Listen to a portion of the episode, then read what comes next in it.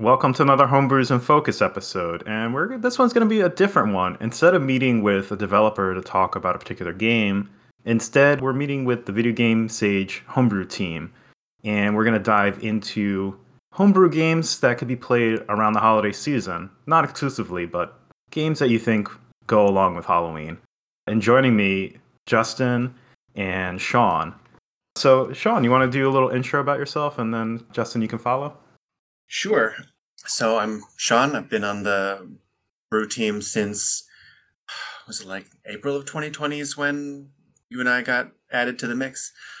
And I maintain the blog on, on VGS. Homebrew draws near for all the new games being uh, still made and coming across the finish line. And I don't know, do you want any of my outside bio or stay video game focused? you can talk about as much as you want, you know. We're gonna pull up your we're gonna pull up your LinkedIn on the side. We can like look at your my my nine to five is I'm a, an attorney for the postal service, so I'm getting a lot of phone calls from friends right now with some of the news going on and stuff I worked on too. So yeah, yeah, I've been collecting games since I was a kid and begged my mom to get stuff from the church fair. And I've been into homebrew since I first moved to DC and was looking to rebuild my collection. And I was Googling what else should like a self respecting NES collector have. And somewhere I came across these articles of best new games for the NES. And all of a sudden I was a homebrew collector. And now I'm just a bit obsessive about it. And I love keeping an eye on what's new and trying to maintain other threads like the homebrew almanac for what's available or what is out of print and the homebrew on the horizon for games that are available available for pre-order and in development so folks can follow the news very cool. Uh, I'm Justin. I have been a member of the VGS Brew team since the inception of VGS, I guess. Um, I'm sort of more of the slacker, I guess I would say. I kind of am there and hang out, but these two guys really do most of the heavy lifting. But um, I've been around the homebrew scene since about 2013. I kind of had seen uh, like the 8 bit Xmas carts previously, but never really knew what they were or what they, you know, I had seen it on the site a few years earlier. I'd heard about that Carnegie Mellon program they had had where they were teaching how to make home brews way back in the day, but I never really knew what homebrew was until about 2013 on Nintendo Age when uh, Kevin Hanley released Study Hall. So that was what really grabbed me and wouldn't let go. I realized there was this whole world of games that were still being made for the Nintendo, which, you know, I grew up with in all of its iterations. But yeah, so that's how long I've been sort of in the game. I collect pretty much anything NES homebrew related and try to limit how much I branch out to other stuff because as we were talking about previously, space it becomes an issue. but uh, yeah, so uh, I, I, love homebrew. I even got involved in trying to produce some homebrew. I I run Neo Delfino Productions, trying to get some different homebrews out there. So that's kind of what I'm doing, trying to get some of the the Japanese brewers into the scene and trying to act as sort of a conduit for for us to get their stuff over here and vice versa. So, right. You don't know who I am already uh, as a listener or viewer. I don't know how you, yeah, I don't know how, how you found. Yeah, I don't know how you found this uh, podcast video series, but anyway, Chris, I go by Deadeye I bit uh, dot or underscore, depending on where you find me. But on Video Game Sage, I'm just happy enough to join the the homebrew team with Justin and then with Sean, and like the other two, collector of sorts. Even though I, I've said this a couple times when I've been a guest or on, I think on my own thing. I have a problem with the term collector. I don't know. It's my own hang up. Feels like you put it on the shelf and then that's it, and you you never play it. But we play our games. anyway, this topic uh, kind of intrigued me, and I was happy you two wanted to discuss it. That we could bring, you know, some of the conversation to it. Halloween games. What are they? Is it a, a genre? Is it a playlist of games you play around the season? What is it? Like, if you look back to the license era, a lot have appeared on NES, and some of them were movie movie adaptations, like Beetlejuice or Nightmare on Elm Street or Friday the 13th.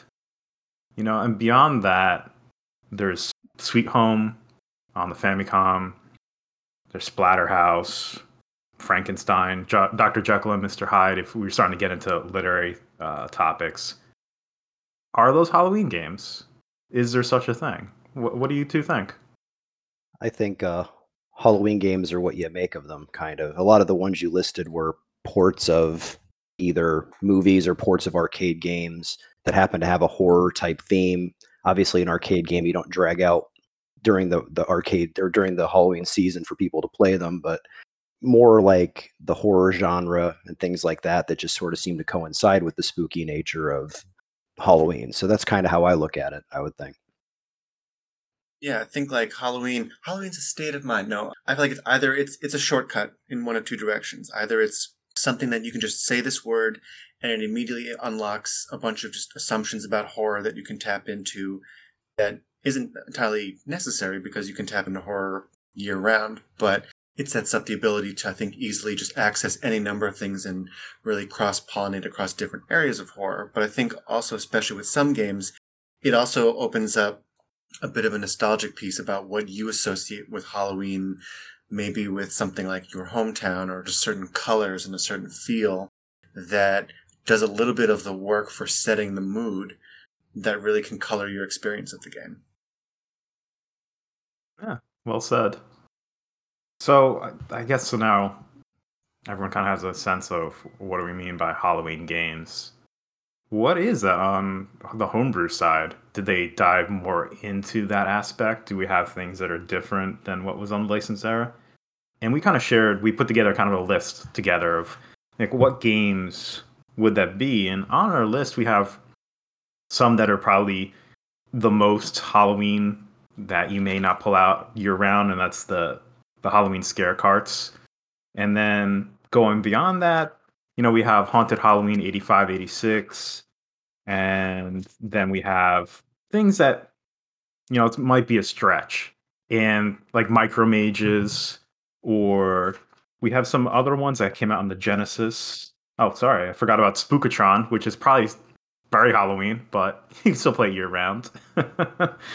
but on the Genesis, we had uh, you covered it on your blog.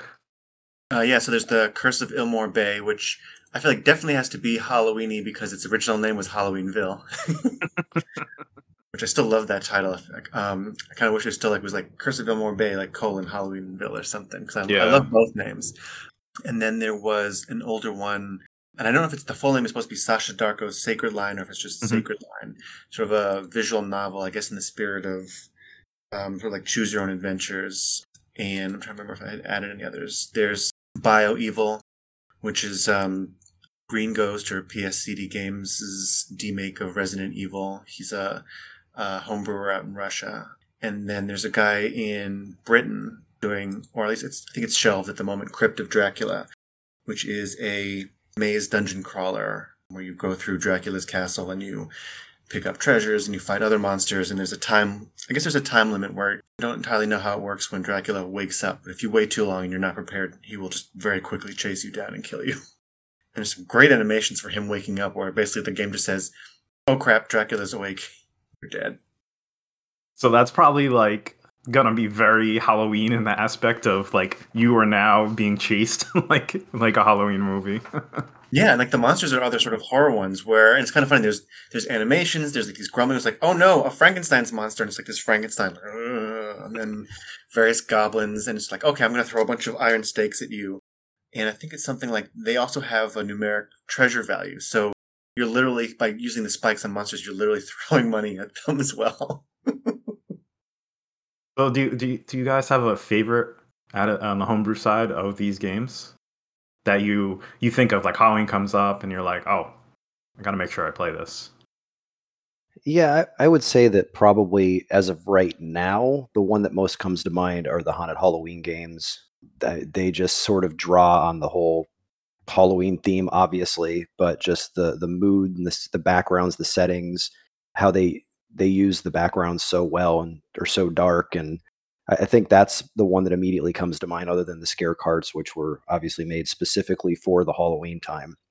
Which is, I guess, one of the cool things about homebrew in general is it lets people make and create things and publish things that you wouldn't normally see that you'd have to have a company invest a whole bunch of money to put out there. So now you can kind of just make or do whatever you want. If you want to make a, a silly Halloween game and put it on a cart, I knock yourself out. But you know, I think there's there's that need for having a wider spread market if you're doing it in a more commercial sense.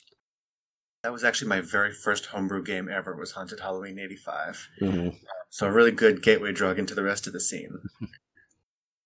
It had um, I don't know what it was, but it had a really good marketing reach in a sense to go beyond if you were just playing homebrew and maybe you're just playing indie games at the time or you're looking into oh let me play some NES games or I'm looking to play something for Halloween. It came on to into people's eyes or feeds in a wide range. So and I think you could see this if you kind of dive into just on their Twitter or in social media. A lot of people talk about that game that may or may not play any other homebrews. It's it's quite amazing how the reach it's had.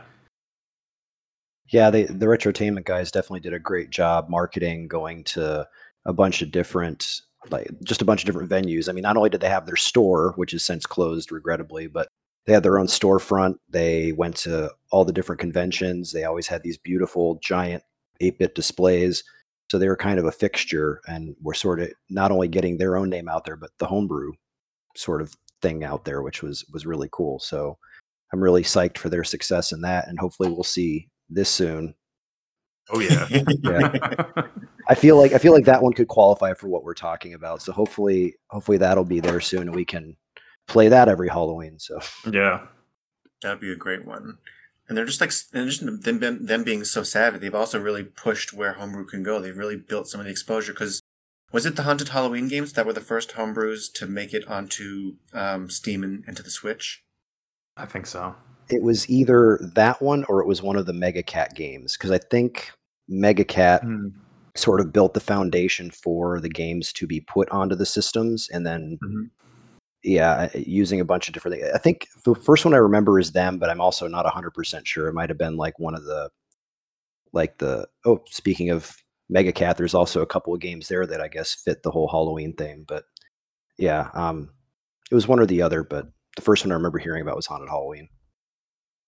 You mentioned Halloween scare carts, and I think it's worth talking about what they are because of the games on the list, I think that's the least likely that someone may know what they are because they had a very limited release.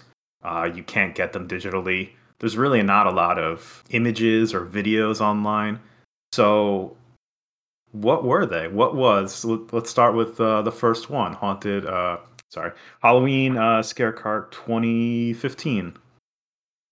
And I think uh, Sean, you are now probably one of the few that have everyone in the series. I don't know if Justin that's the same for you, but oh, so you yep. both 2018. Yeah. Yep.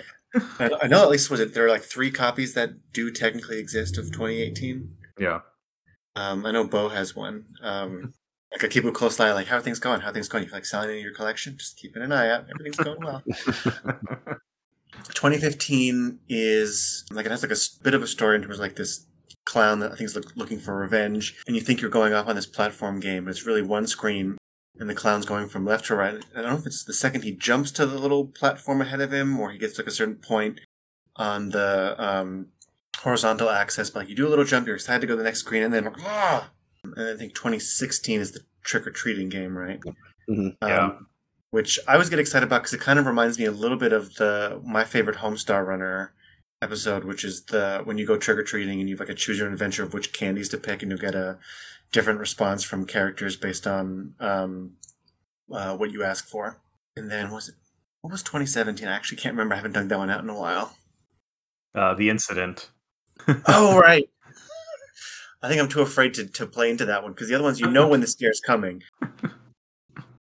Yeah, it was it was pretty great. I think it kind of started as a way for KevBot to kind of put out some some neat cartridges. He he was always a fan of making interesting off-brand kind of things and i think a lot of times what he would do is he would have these made and then he'd sort of give them out as a party gift at his annual halloween party and then he'd make a few extra copies to be sold to cover the cost of making them but yeah i remember the very first one and just the, the exact same thing you don't know you don't know what to expect at all and it just sort of pops up and scares the hell out of you and then and, and then the next year it drags out a little bit longer. You're like, okay, it's going to come any second. It's going to come any second. You're like, oh, okay, this is actually a game. And then so he managed to year by year like up the ante and kind of stretch it out a little more, so it keeps you guessing. And I think 2018 was supposed to be um, a Halloween themed version of Nothing Good Can Come of This. Mm. Yeah, yeah. Um, but I remember Kevin saying they were like a couple of bugs that couldn't quite work out, so it didn't necessarily get finished except for three that got made just for folks to work on and, and play with. So like there are a couple of cards, but I think it, it doesn't count as like a, an official release necessarily, unless you have one. Yeah, it kind of bums me out that that game didn't get a, a better release overall. I mean, every time we'd go to Magfest, that game would be there, the actual real version of Nothing Yeah. Good Could Come of This, and that the amount of time we would put into it and just play would was great. And the NES version of it was actually pretty awesome, pretty true to the whole thing, and was actually in the um the, one of the competitions, one of the NES competitions one year, and I know that it, a lot of times two player games have a habit of not doing too great on it because you'd never have two people to actually play with when people when the people are testing it. But I feel like it definitely deserved more than it got. So kind of sad about that. Nathan's got company with multiplayer games at last, at least. to uh, kind of go off on a little bit of tangent, but I'm hoping that oh, what's the name of it? It was a Kickstarter, uh, Pie Pie Packer, hmm Yep. a way for people to play, say, NES games, anything that you have a digital copy of, to set up kind of a, a virtual room where you can play the game with any of your friends. They just connect, you just share like a a web browser page, and anyone can play. Only one person needs to copy the game. So excited to see what that does for multiplayer homebrews. You know, because you don't necessarily have to get everyone together in one room, and everyone has a lot of friends that are on the internet. You know, that can play. Hopefully, it makes it a lot more accessible. I mean, there's Mhm. a lot of fantastic multiplayer homebrews out there that that's a limiting factor. I mean, imagine playing like Micro Mages by yourself. It's still a great game by yourself, no no doubt about it. But get three more of your friends in there, and you know it turns into mayhem, which is fun. Or Yeah, even the inside jokes that you can make together. and then they're also going to have the, the actual home base that will you'll be able to play your carts on it too, even if you don't have the ROM. So that'll be nice when that comes out. Yeah. So, um, the rarity of, of the scare card, the Halloween scare carts. I don't know if this is the true number, but these were kind of the release numbers, so there might have been more released at his party, but they ranged from 14 to 24 copies per year. Pretty, pretty rare, and uh, kind of crazy that both of you have a complete collection of them. I had them all at one point, minus 2018. I traded them away or sold them, but I kept 2017 because I'm a big fan of the incident and couldn't give that one up. I needed to have those extra levels. that kind of what pushed me into getting them in general because I was like, oh, I need to play these other incident levels. They're pretty fun too, you know. The robot's a, a ghost, and all of the boxes are pumpkins. Got some different music, and you still got that scare aspect. So when I'm playing and I'm trying to race through it so that I can kind of beat all the levels before I get the scare. Yeah, it's another game that that I feel didn't get quite the due that it deserved as the incident. I mean, it did very well, but at the same time, you know, takes some people some time to get into puzzle games, myself included. But the the amount of love and effort that went into that game was was fantastic. So hmm I know that Kevin was going to release almost like a a greatest hits or like a fan made version, but I don't think he ever got enough levels to ever actually do Yeah. it. That would have been pretty cool. Yeah, I started a thread on VGS to for people to submit. So there's a level a level builder that you can download separately. It's free. You can get it right, right from KHAN Games' website. There's a download section. You build your own levels, and it spits out uh, a code or a password, so anyone can type in that password and play your level. So I started a thread, so hopefully we can kind of amass a collection of user-made levels. So that's out there for anyone to contribute or just to see. The list's not very long right now, but hopefully in the future we can get a bunch of levels and maybe that that collection is a possibility. Yeah. So wh- what about Haunted Halloween 85 86? Um so side scroller, brawler, beat 'em up, depending on your choice, uh, platformer, kind of a mix of the three. Uh, 86 more so in the platforming aspect than 85. But let me just pull up what they say about them. 85 from the manual. Do you have what it takes to save the town of, of Possum Hollow? You'll have to try hard and fight even harder to save the town on Halloween night. Possum Hollow has been haunted by evil presence, turning even your best friends into brain craving zombies and innocent pumpkins into death dealing obstacles. It's up to you to find what's been wreaking havoc on your town and destroy it, but it won't be easy. To get to the source of the evil, you will need to battle the haunts, climb trees, avoid jagger bushes, navigate underground caverns, and come face to face with an unexpected evil that you must overcome in order to climb out of your own grave. Are you rad enough to accept the ultimate challenge on Halloween night? Yeah, just for for their first game and coming onto the scene, the amount of of personality that the game has is is just mind blowing. And then again in '86, they even take it up the next notch. Yeah. But I feel like a lot of games, even from the original NES era, didn't didn't work with palettes and backgrounds the same way that these guys did. Just how how beautiful with the limitations they could make the backgrounds and how spooky they can make the backgrounds was so super impressive. So I loved it and you can tell there's a lot of Pittsburgh injected in there because they're from the general Pittsburgh area. So a little bit of their childhood mixed into. So it's really neat to see that much personality in a game. You can really tell that they had fun, like putting themselves in this game. Like some stuff from the licensed era is more like, okay, we're making a game. It's, it's the game's going to be about this. Like, okay, we're checking all the boxes. It's fine. It's great. But I think something that's also special about homebrews generally, and I think what really made Haunted Halloween suck me into homebrew is that this is clearly something that people are having fun making. They're just like really playing around with stuff. And for a first project that they're grinding out, it's knocking out of the park in some really fun, interesting ways. Like in 85, there's that moment when you're in the mall and you go behind the movie screen and sort of like that effect, the colors. It's like these are what I'm talking about when I say they're communicating just like a vibe and a mood. So from the very first starting screen, you haven't done anything and you're already getting the sort of feeling that reminds you of being, at least for me, like growing up in small town suburbs and it's Halloween. It's like you can feel feel the chill in the air. You can see some of the random decorations. That color palette's really just like giving you a certain feel of stuff. And it's just like there's a certain silliness. Like they're playing with all the tropes that you kind of can expect, but they're doing a few different things about it that really immerse you and make you want to kind of engage with it. And I'm a terrible gamer. There's no reason I should be a game collector. I'm, I'm terrible at all of these games that I play. And yet they're, it's just the right mix of I'm engaged enough in this that I want to keep pulling it out to try and get a little bit further. And like you said, 86 kind of takes everything right about 85 and just layers more onto it. That there's an additional character with a life bar that you can switch between, especially if you're a crappy gamer like me and you need a little extra life to get further.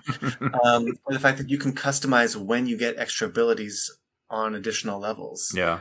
Um, and knowing me, I'm probably making the wrong decisions about when to add those abilities. But it's a nice little simple touch to customize how you progress in the game. What do you, what do you pick? What's your first? So when I'm playing 86, my first choice for the your next power up is double jump. I gotta have double jump. Is you're saying you make poor choices? Wh- which one do you choose? Oh, geez, I'm trying to remember what are the what are the options. I'm like trying to go to the. Yeah, so I got them on here. Punch, you can get a you know your moveset base one is punch and kick, and you could do a super uppercut or bicycle kick depending if you are Donnie or Tammy. Then you can do a forward dash, charged upward attack, dodge, double jump, shockwave. There's these are ones you can just do crouch, platform hop, hoist, throw. So double jump, shockwave, dodge, charge attack, forward dash.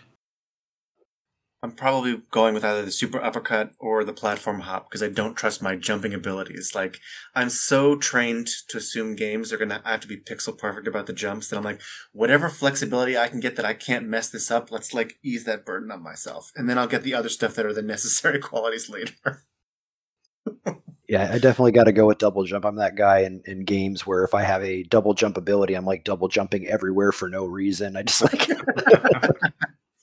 I always have to be airborne. I think it goes back to like like wall hopping with Chun Li and stuff. Like back mm-hmm. in Street Fighter times, I just always like to be up in the air as much as I can. Pure chaos. So I have it somewhere between you two. I picked double jump because I'm like, well, there's one, there's going to be things that I can get to then, extra lives, power ups, and then if I fall down a pit, I can save myself. Or I think one thing I struggle with in games is if, uh, if a developer makes a very long jump and you have to like jump right at the edge. You have to get to the very edge.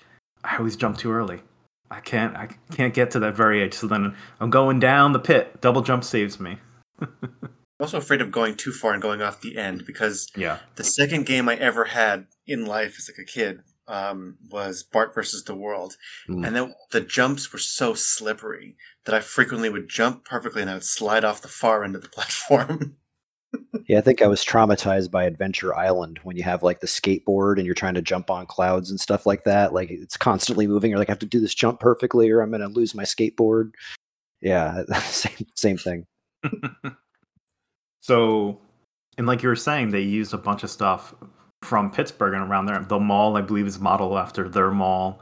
Uh, the street that's called out was a street they grew up or or somewhere around them and they kind of brought more of that into the sequel and the sequel kind of is different in a sense so 85 you start off at the school and you kind of go around the surrounding town into the woods into the cornfield and then 86 starts and it's on halloween night again it's kind of seeing where you're going to go with uh, uh, the anniversary if the same thing's going to happen and it does the town is turned into zombies and, and death dealing pumpkins. But then you have this uh, specter or ghoul come and you have to collect these series of maps and you're going down into um, the caverns, into the sewers and everything. And so as we keep talking about this, let's see. Possum Hollow 1986, everything seemed to be back to normal after last year's terrifying events. No one talked about what happened in 85, but it's on everyone's mind. As the cold winds swept back through the small town, Halloween was approaching. Evil was stirring in the depths below the streets and homes of the town. On Halloween, it was about to surface. It would be a night of tricks, not treats, for Possum Hollow kids and their residents. I think it like as you're kind of both of you kind of alluded to, it's it's rare for a sequel of a game to expand upon, do something different, and maybe even surpass what what what they did in the first one. And 86 to me, they kind of expanded so much on it.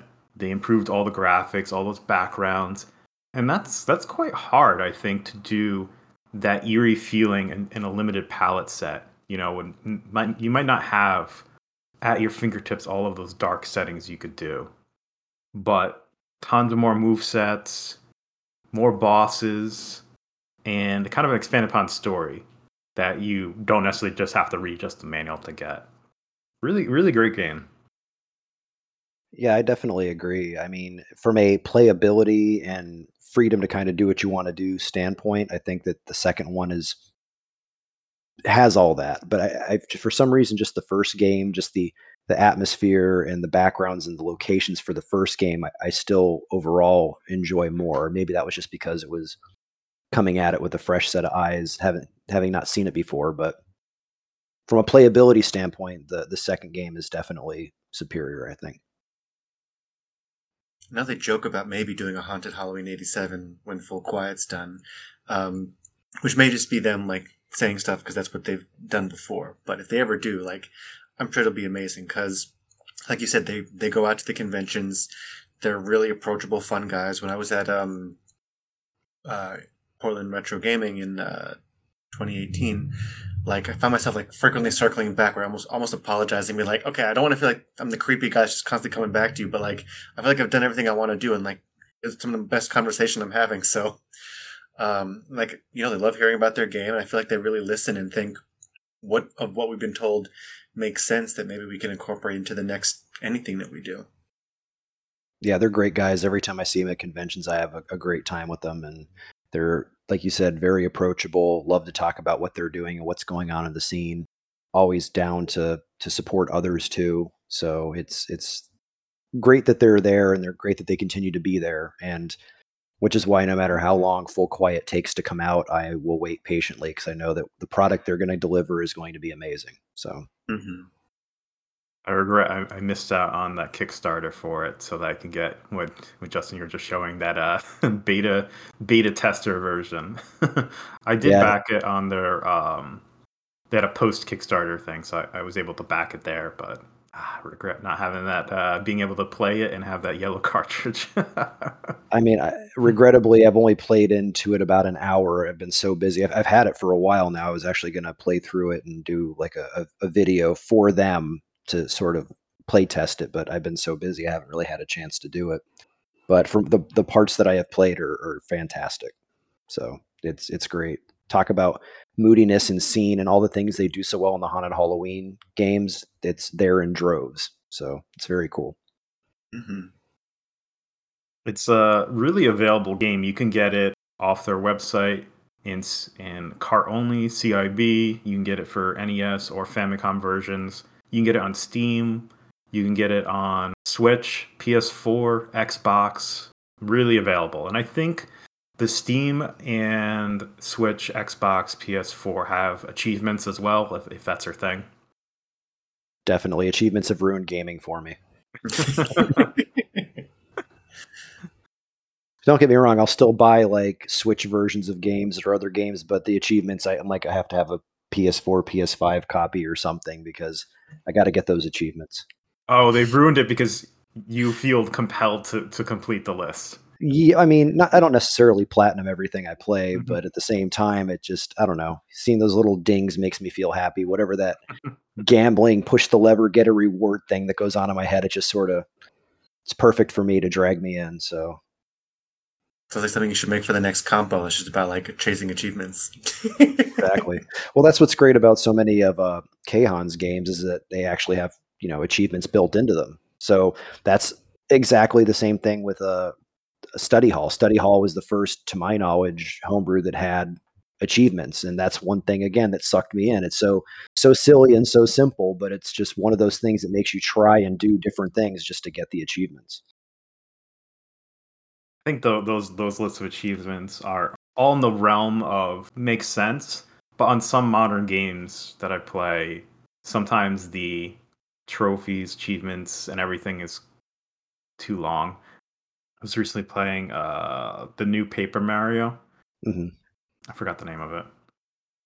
Origami. Oh, wait, it's not Origami King. That's one I keep seeing for sale. Is it? Is it that one? I see. I Yeah, keep seeing it for sale. But Yeah. yeah. Great game. I really liked it. But the amount of collectibles in, in the game that you get was crazy. Yeah, definitely. I don't know. It, it's nice that they exist, and I like that they're there. But I think I feel like a little bit of something has been lost with that too. Because I remember back in the day, like Star Fox sixty four, playing it like over and over, trying to get all the best scores so I could have all the coolest things, like the tank and the little Mhm. dude running around with multiplayer. Um, same thing with 007 Goldeneye. Like you're just trying to unlock all this stuff, and there were no achievements, there were no trophies to drive you to do that, but you wanted to do it. Now it's like, well, if I'm not going to get a trophy for that, why, why would I? Why would I do that? Oh, I need Am I supposed to just play the regular game? Ugh. no, no, it's unacceptable. I need I need little fake digital things to make me feel better about myself. anything anything else about uh Haunted Halloween 85 86? Go buy them. Go buy them. Yeah.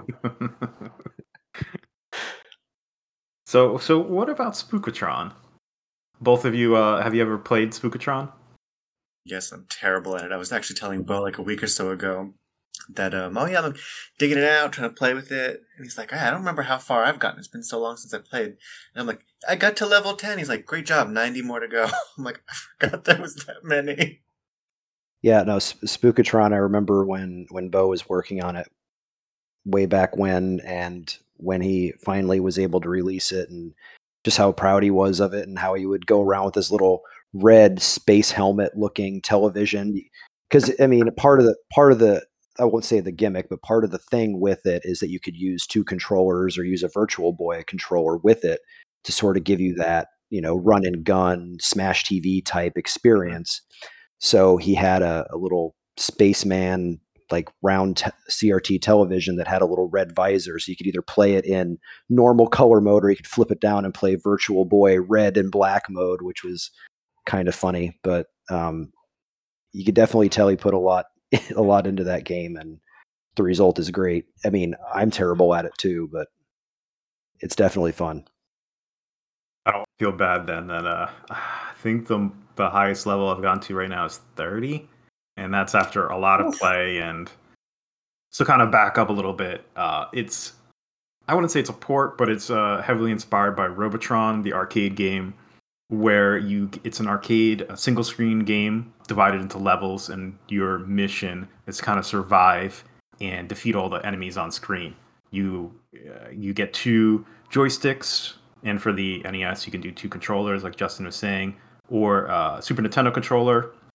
So you use a D-pad and the four face buttons, or a Virtual Boy with a you have to convert it to NES uh, cord and, and plug in, and everything is Halloween themed in a sense. You're this astronaut, but everything on screen is uh, they're named vampires and ghosts and everything, and you have to learn their patterns and kind of keep progressing.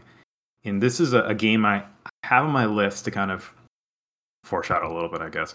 But it, it, I have it scheduled to do an episode on this with Bo, but I can't beat the game, and it's driving me nuts because kind of the purpose of of uh, the Homebrews and Focus series is to showcase the whole game and to talk with developer. And I don't know what I'm gonna do.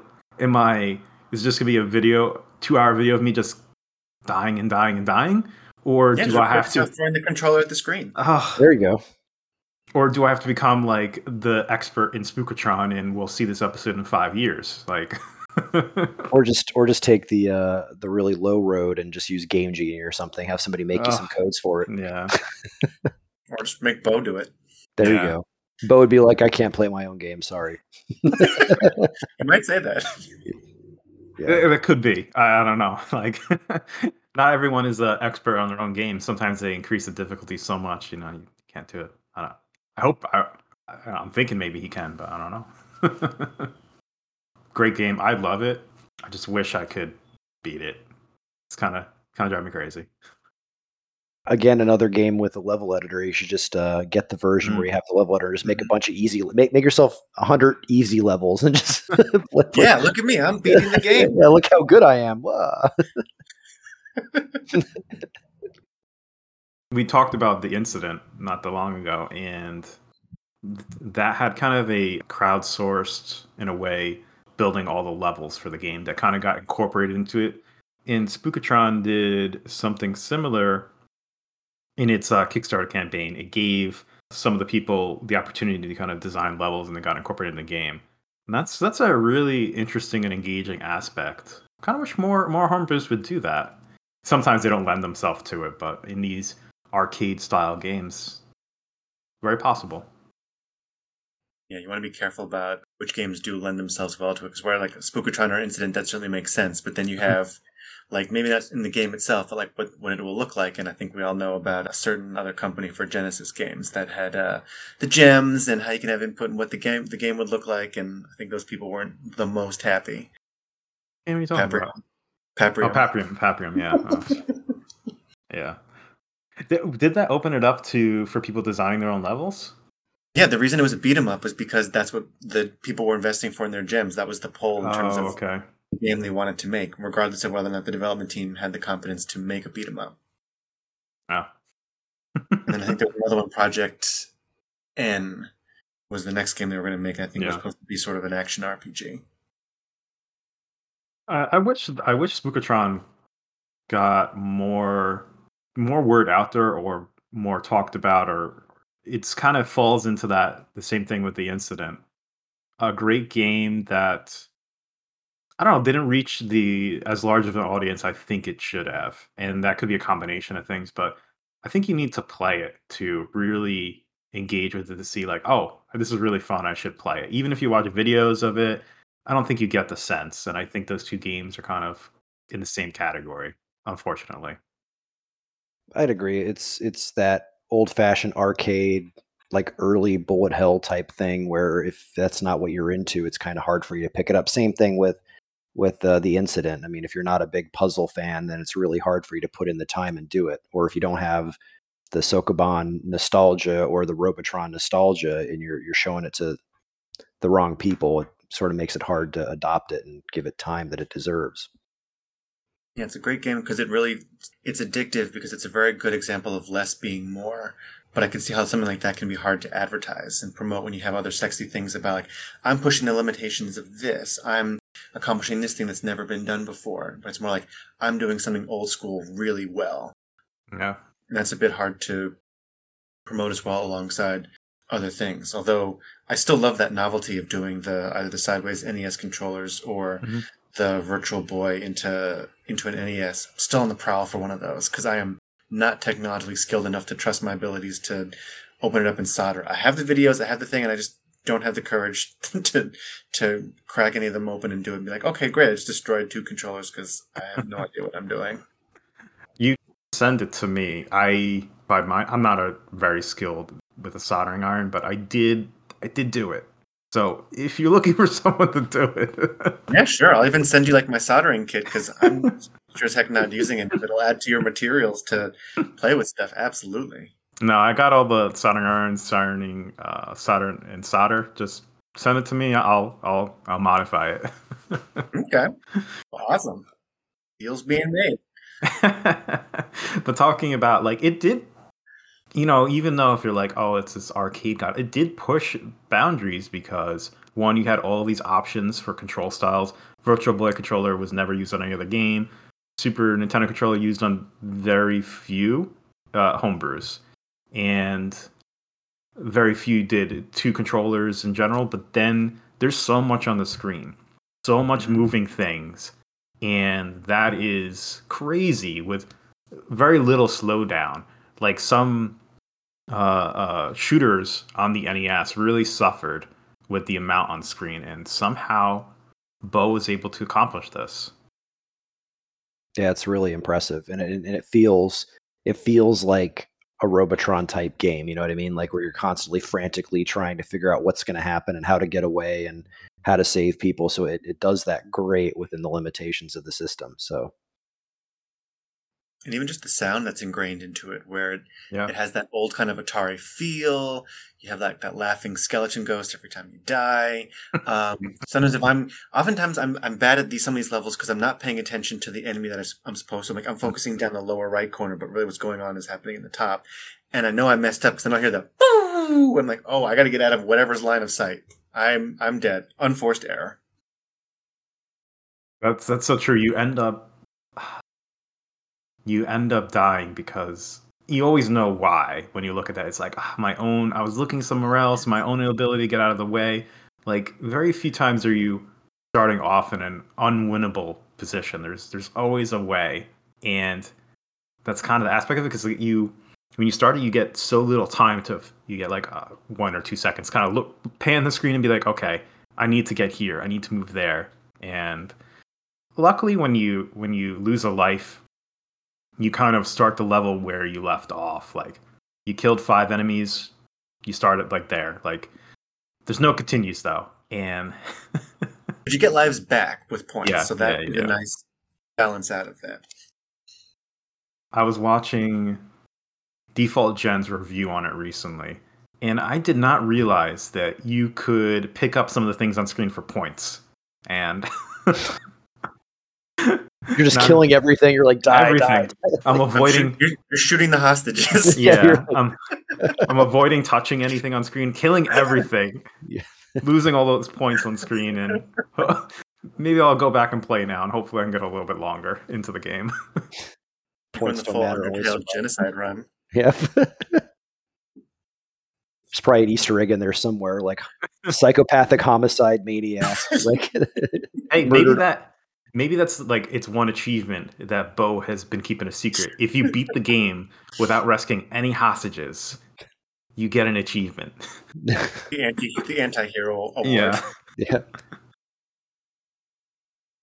Uh, anything else about Spookatron, or do you want to move on to uh, Micro Mages? Buy it. Buy it. Yeah. is that is that going to be uh, the the closing to every game? Buy Yeah. it. buy it, just buy it. Pretty much. It is still available. You can get it off of Soul Goose Productions website.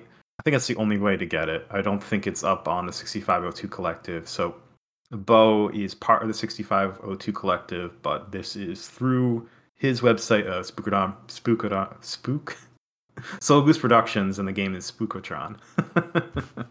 Nailed it. Nailed it. Uh, a couple times. Uh, I'll probably leave that in for for people to laugh at me, but you know. It's just it's a very scary game, and you know it rattles you. I get it. Yeah. You know- I'm just you know- thinking about it. it. it is um it is like um anxiety because of that you start you get like that second or two and like ah, I'm- it's gonna start and i gotta move out of the way so in that aspect there is i wouldn't say scary but there there is this anxiety fright aspect of it that i gotta react really fast so you know i think that besides its theming that kind of puts it really into the halloween aspect that like you were saying we're did, did we do this talk about this before we opened about the crypt game where uh, at a certain point um, dracula just comes alive and starts going after you yeah, he just like chases you, and it's sort of uh, I forget how basically he moves so quickly that the second he's awake, if you're not if you're not prepared to fight him, the minute he wakes up, you are dead. And it's just a question of how quickly. And there's some other game that's kind of like that, like um Friday the thirteenth. Oh, that one too, but I'm thinking it's like a PS1 game that I always should have found. I think it was like Hell Knight, where there's like a monster that if you sh- if you walk into a certain area where he is, like you are dead. You are like you may not see him right away, but you are dead because he's chasing you.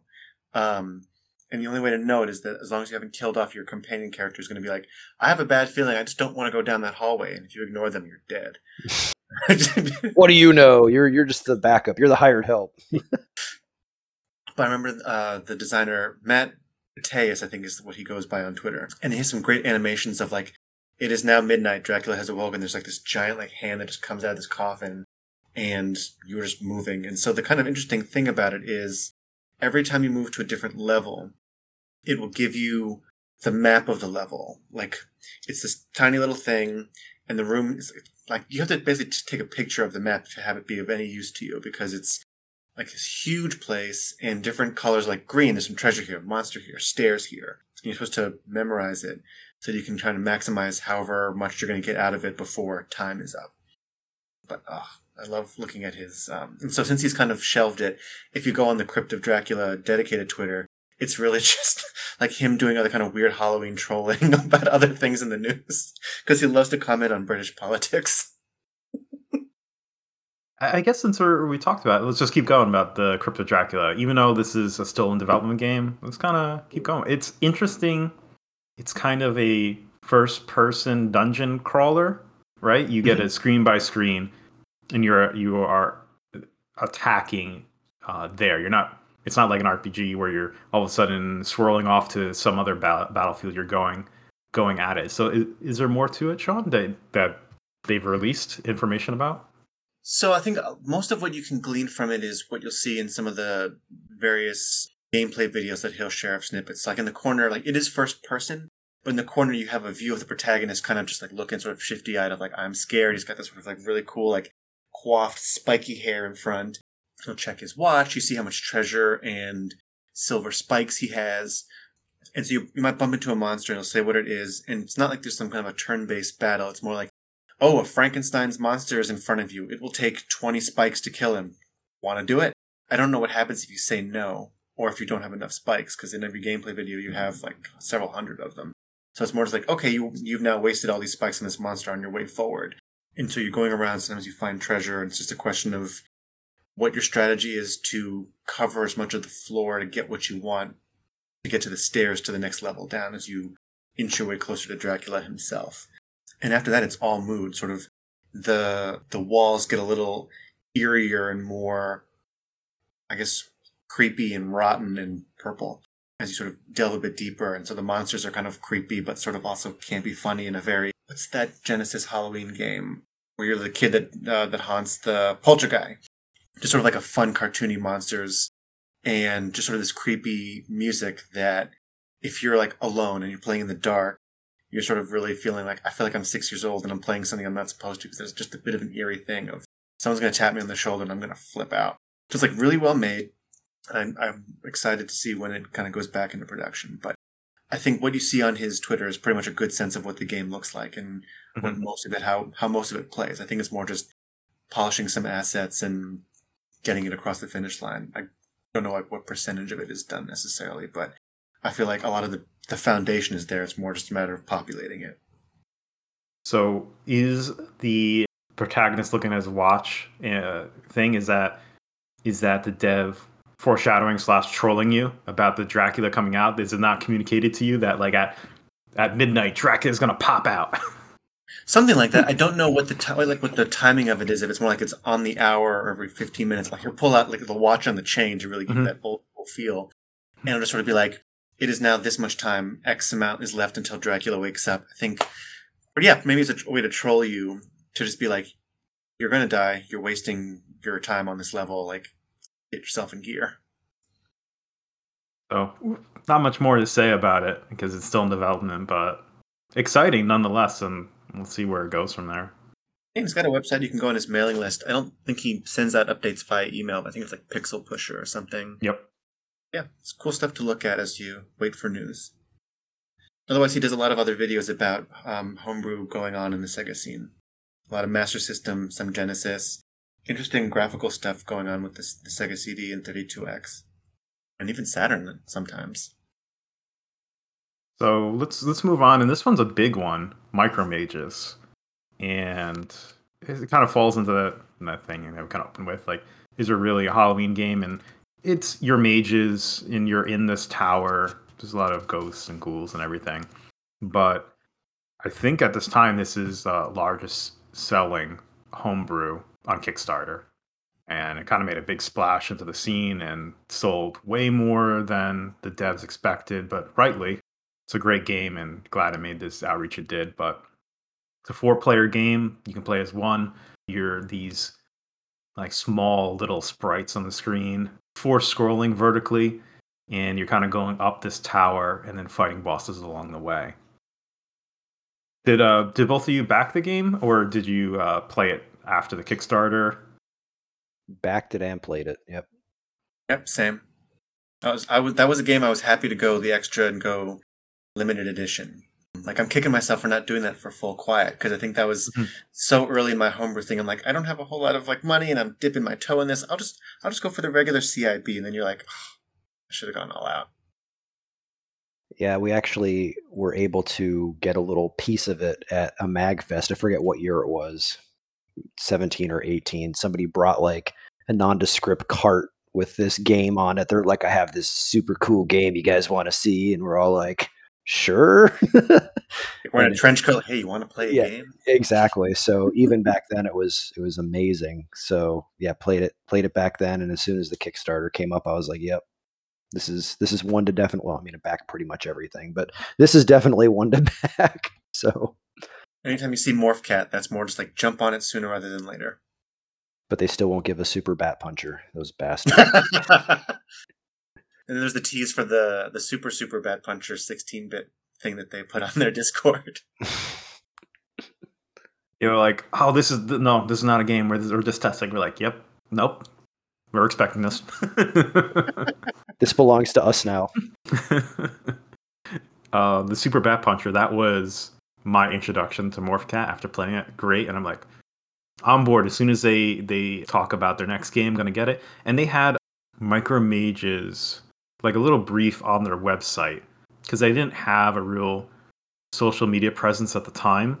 It was, or you know, rather Twitter or anything like that, or Instagram. It was really their website, and then the threads that were shared on Nintendo Age, and kind of got lucky. Like I guess Sean, I don't know if, if uh, Justin you back the same, but I was able to get the limited edition tier, which didn't know it was going to sell that well. So in the grand schemes of percentage to backers, that's I don't know how many people.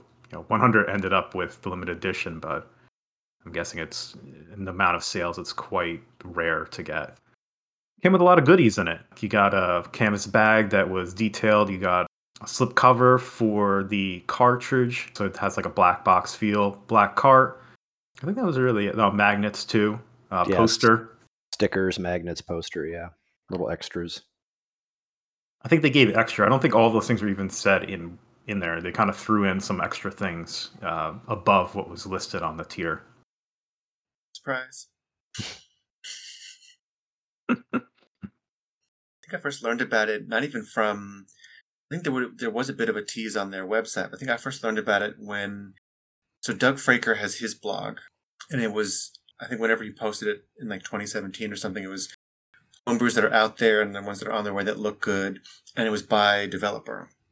So you had Morph Cat, and it was- mostly about Super Bat Puncher, and then it was there's this other thing that they've been teasing, and like I don't know what it's called yet. They haven't really put out a lot of information, but here's a screenshot. It looks pretty cool. it's like I will be watching for that. But what makes this a favorite of yours? What is it about the game? even not taking into consideration the NROM limitations, which is its own completely magical, weird, evil voodoo thing that they did, but just the amount of hectic fun. Like they made the characters small intentionally so they could fit more into the game, but the amount of personality and the amount of character that those little tiny dinky little sprites have is just over the top and it's it's sort of a frantic kind of game where the bottom is sort of coming up on the screen and you have to keep up or you'll die. So you'll sort of bounce between helping out your buddies to help them get up or you'll slam them down so you can get to the treasure chest first. So like there's a lot of dynamics in working together and I think one of the best decisions they made is letting characters still be of use after you die and also allowing you to to be resurrected. Mhm. So I think I think those two things make it to where you don't have anybody who's ever completely sitting there feeling bummed out that they're dead on the level. They're able to still help. They're able to come back into the game. They're able to come back and save their buddies. So I think that right there was probably one of the best decisions they made to keep everybody constantly engaged when they're playing. It's that couch co-op factor where like if you're to play by yourself, it's a solid game. You're having a good time. But it's the fact that it's also built for just this experience of I'm with three other people and we're drinking and we're just shouting at each other. And I don't even care if we get to the first boss or not, or if we're looping the game or wherever we are. We're just having like a huge time just like messing with each other. It's it's something that's it's almost like the game itself makes itself irrelevant with how fun it is because it's more about like the people that you can be with and have this sort of ridiculous feel with it. and then pile on top of that what they accomplished with what with such huge restrictions they sort of made it a point to do what they could with you know one of the most basic mappers or not even really a mapper but you know nrom they're like what can we do with this? And they made a game that i think would contend with anything from the licensed era even you know late stuff. They just made this amazing game that's so rich in color and and graphics and character with the most basic mapper from way back at the dawn of the system. It's such a mic drop moment because you see with a lot of other Kickstarter updates for games, updates where they say, we wanted to do all of these things, but we had to cut stuff out in order to fit it all in. And here's this video that says, so we decided to take the most possible restrictions and we were able to accomplish all of this and fit it in kind of nicely. And then even said this is how we did it. Like they they made multiple multiple videos and tutorials saying this is how we did it. This is how this works. This is what we did. So I mean that's super impressive too for them to take the time and just show how they were able to do it. And not even in like a a pompous kind of way, just in a this is what we did. This is really cool. Learn from this if you want to. So Yeah, was passing the ladder down. Yeah, that that video was really informative. Um, even even for people who don't program, um, like myself, and it's like watch a video, like, oh, that's what a meta tile is. It was, you know, a, a way to communicate what they did to to the average person to really understand the limitations of the NES, what how they overcame certain things with NROM. So eh, they didn't have to do that, and really great.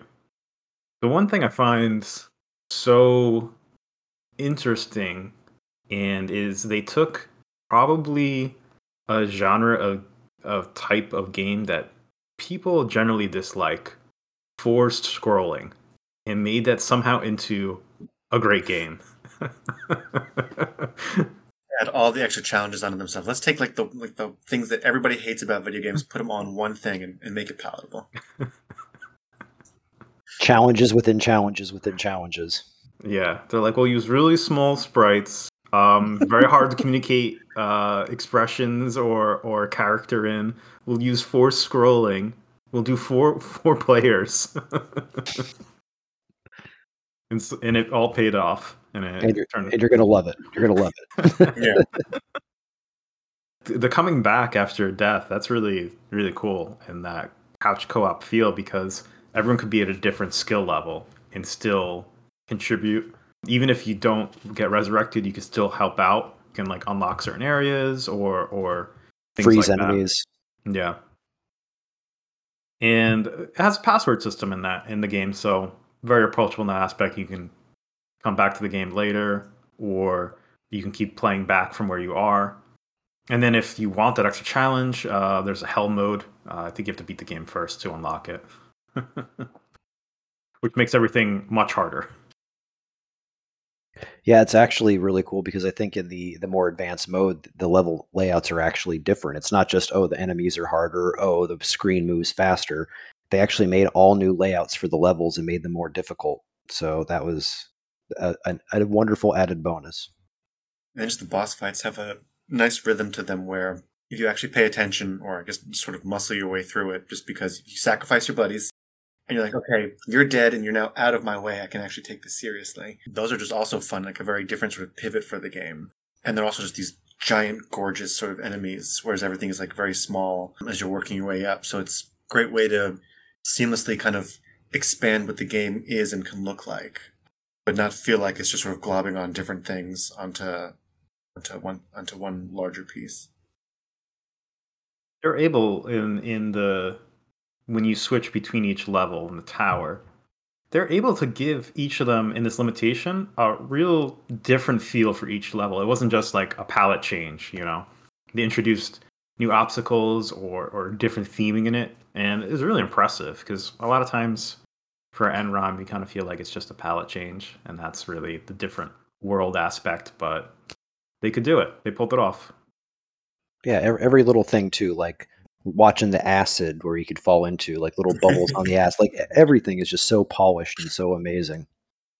It was really cool to um, go to MagFest a couple years ago and able to play it uh, four player.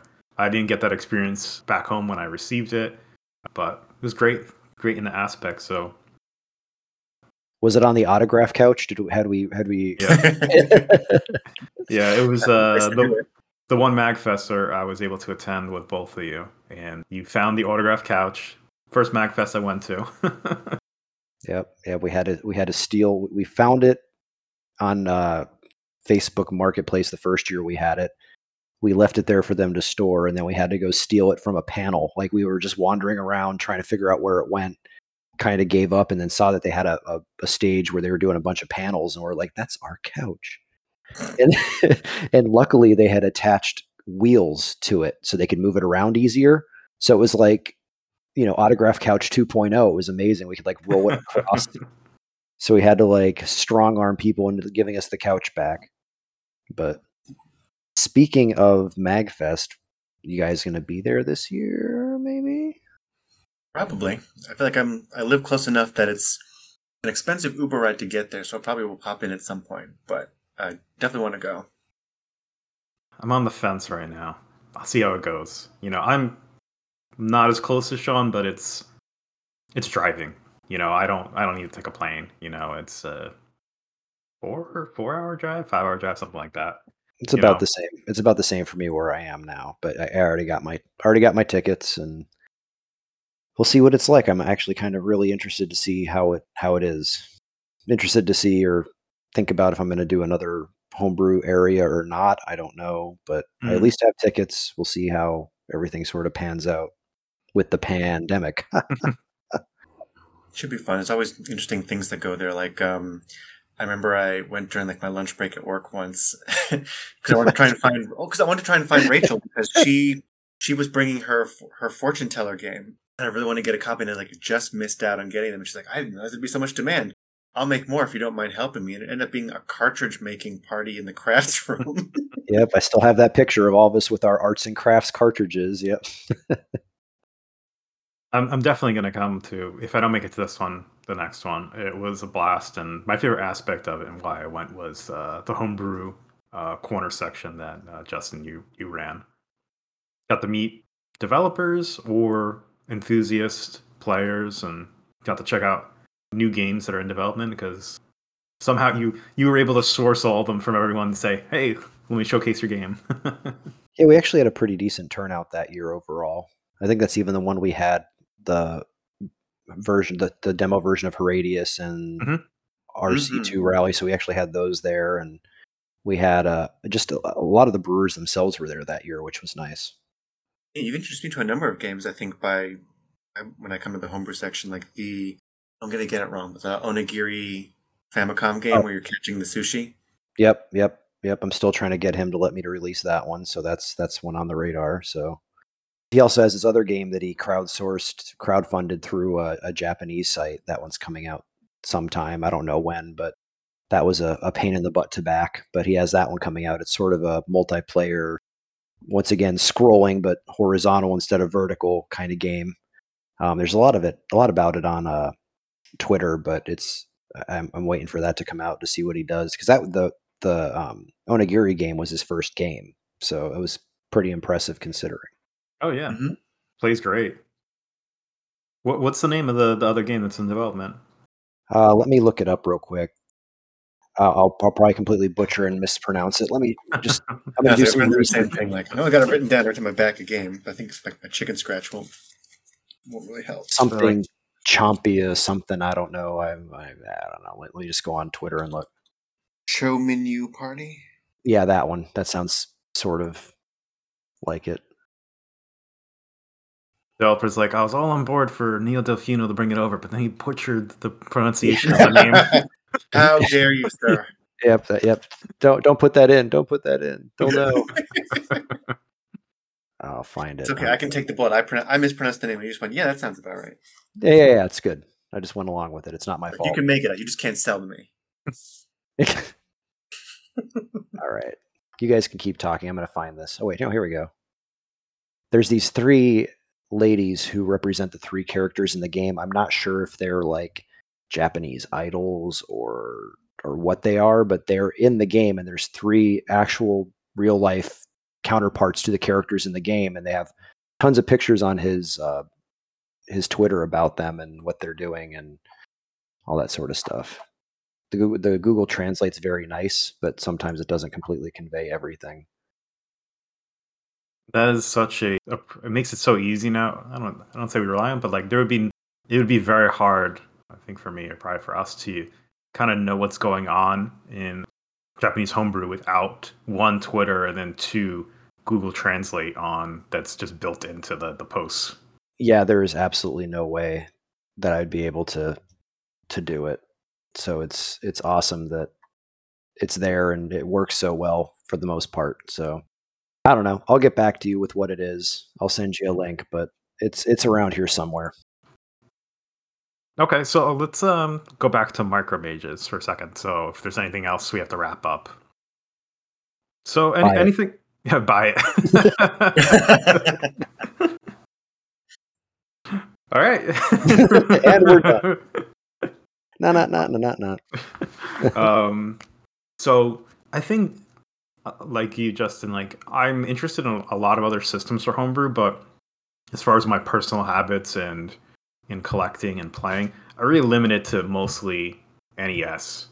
Here and there, I'll pick up other things, but luckily Sean is on here and he seems to be really getting into Genesis, and we have a game on here that one he covered on his uh, blog, interviewed developers for. So, Sean, you want to you want to pick it up? Uh, so yeah, Curse of Illmoore Bay. So that was a project from Second Dimension, and so that's a lot of really interesting people that were working on that. And so it's a pretty straightforward platformer with very Halloween themes. And like the story behind it is, um, there's basically just a really disgruntled mall Santa that seems to have summoned up an old demon to bring out a curse that I think had already been sitting over the town of Illmoore Bay, just waiting to be unleashed again. And so there are these statues of three kids that sit in the park that nobody really remembers what they're there for anymore. Long lost to legend. It turns out they're actually the town's guardians, and the great evil coming out wakes them up. And originally it was just two of them, but one of the tiers on their Kickstarter was, hey, you can be the third protagonist. And so they come out and they're going out to fight the these demons, and it's a fun sort of one of those games that really takes advantage of the differences in the Genesis sound engine to give you that kind of I don't know that 90s sort of rock and roll feel that Genesis games had that really distinguished themselves from other consoles. Um, very colorful, and so Justin, you'd love this. It has an achievement system, a lot of a lot of unlockables where there are several parts of the level where you cannot get to certain areas. So you know, so if you're like me in a terrible game and you're like, I must be really bad at this game because I can't get there. Oh well, I'll move on. And then eventually you realize, oh, I just didn't have the ability to get this, and I can backtrack and get that other item later. And so just a lot of fun demons like fire spitting pumpkins and little devils that will sort of charge at you, and these like any game, just birds that are just like they're just small enough that you they'll get through whatever your attacks are, and your timing's always going to be off. And some fun Halloween themed bosses, and in addition to the achievements and unlockables that you can have in the game to kind of complete your overall progress, there are different abilities that you can unlock in terms of making your gameplay a little bit more varied. Like there's some basic melee attacks, and then you can really enlarge what you're able to do based on your ability to unlock those other abilities, like being able to fly and get over longer, get to higher heights, or get across other pits instead of going just to the next straightforward linear part of the level. There's even some voice work. I haven't gotten too far, but I know somewhere in there they got Danny Tamborelli to do some voice work. so you can hear a little bit of a uh, Little Pete. You get a chance to play that one, Justin? No, I haven't. I follow Second Dimension on on Twitter, and I, I've dealt with with him a lot in the past, and love a lot of the stuff he puts out, but I haven't actually played it yet. Sort of again. Yeah, I think I think it recently came out too. It's yeah hasn't been out mm-hmm. long. He's been juggling a lot of things. So was, there was that one. There's Eyra, the Crow Maiden. For so the NES one is out. They're just about done with the Super Nintendo and Genesis iteration. They're working on Affinity Sorrow for their next sort of for an RPG. Although I think they also want to do a sequel to Curse of Illmoore Bay. And as I was sort of promoting, because it's going to pop up in the blog at some point, they're doing an NES port of Montezuma's Revenge. Mm-hmm. Yep, just saw that. A lot in the air. But, um, yeah, so just covering a, a whole bunch of different genres as well. So Adam really likes to, to spread it around genre and console wise. What do you think the drive is for them to kind of look at releasing titles on multiple platforms at the same time? You know, most people kind of focus in on on one one release. It's funny. I actually asked him that exact question. I'm like, I need to go ask. I need to figure out what his response to that was. Because I thought that because that's a really good point. That a lot of brewers generally, and even publishers, tend to stick to one area. And I think it's really cool that there are some folks that are in addition to being developers, are publishers, and they're really expanding because you have Infinite NES Lives, now you've got Second Dimension, you've got Broke Studio, and they're really helping really bring about other people's games in addition to their own. But let me see. I know I've asked him about. I think Megacat does that too. I think they'll release a game on multiple systems. So Adam's response, I asked him another fascinating aspect of Second Dimension is that you're involved with homebrew games across multiple consoles, and what led him to, to decide to transcend them. And he said that he views gaming in the same way as music, that the genre doesn't matter as long as the song, album, whatever is that he's listening to is good and can relate to it. Like he grew up with the Atari, but he also had the NES and the Genesis and the Super Nintendo. He has fond memories of all of them. And he just wanted to do what he could to help make games across all of those consoles. So rather than just focus on one particular thing, he loved the idea of just bringing forth into existence stuff on everything he had nostalgia for. And I think that's also a recognition that what he's nostalgic for isn't what other fans like him have nostalgia for. So if he can bring them something, even if it's not the strongest mm-hmm. resonance for him, then he's doing something especially good. I also know he really likes to program for the Genesis versus pretty much anything else. So if he can port something to the Genesis, I think he's usually all about it. And it's a solid homebrew scene. Not, not as I feel like because Atari is just like it's massive, NES is big, but there's not as much of a homebrew scene for some of these other consoles. And I think Genesis is probably the next biggest one, where it's there's a bunch of people. They're very talkative. They're they're making things happen. but not as big necessarily as, as NES. And then you see other ones where like Super Nintendo, it exists, but it's more, there's not a lot around there for it. Like you see, um, there was the attempt with like Retro Game Builder. And I know, I think there's a conversation in the, in the VGS Brewery Discord about this where some people see other folks moving forward on something. They think, oh, you know what? They're doing this and I'm working on other things. I'll let them do their thing so I'm not stepping on toes. And then maybe it fizzles out and they go, okay, I'm going to move forward now. But I know um, Nova has something that they are looking to maybe build, complete, and share to help promote more Super Nintendo homebrew. And we'll see where that goes. Because kind of like the joke is that there's a bunch of games that have been in development forever that it's a race to see what comes out first. Um, Space Soviets, Full Quiet, Nova the Squirrel 2, or Mystic Searches. I wonder if um, the reason for a lot of Genesis development lately is internationally that was a very popular system. Probably people have a lot of nostalgia for it. So like that kind of falls behind the NES in that aspect where now internationally there's all these people that played it. It's still a popular scene today.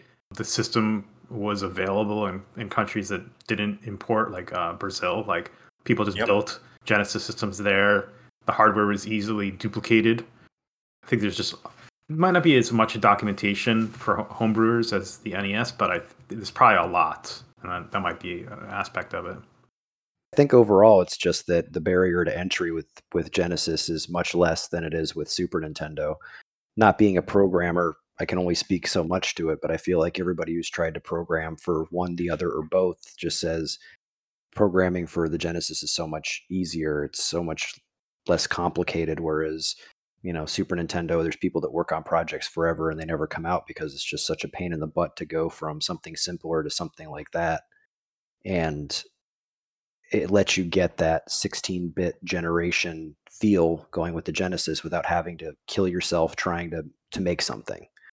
So I think that's a, probably a big part of it. People's comfort level with the SNES isn't quite as there as it is with the Genesis. Yeah. Hopefully someday, though. But hmm. to kind of also reconnect it to Second Dimension is that a lot of the team on Curse of Bay and Eyra is actually some of the more prominent Brazilian homebrew folks. Um, like Adam basically absorbed might be not might not be the right word, but there was a pretty solid homebrew team of folks that were doing their own thing, and Adam basically brought all them on to do some of the work of Second Dimension. There was a Indiegogo that didn't quite uh, make it, uh, Kung Fu UFO, um, that was that was Jav and uh, Sebastian um, who are now doing work on on Second Dimension games, and so hopefully with some of the work they've done there, they'll they'll finish Kung Fu UFO and maybe even release it through them.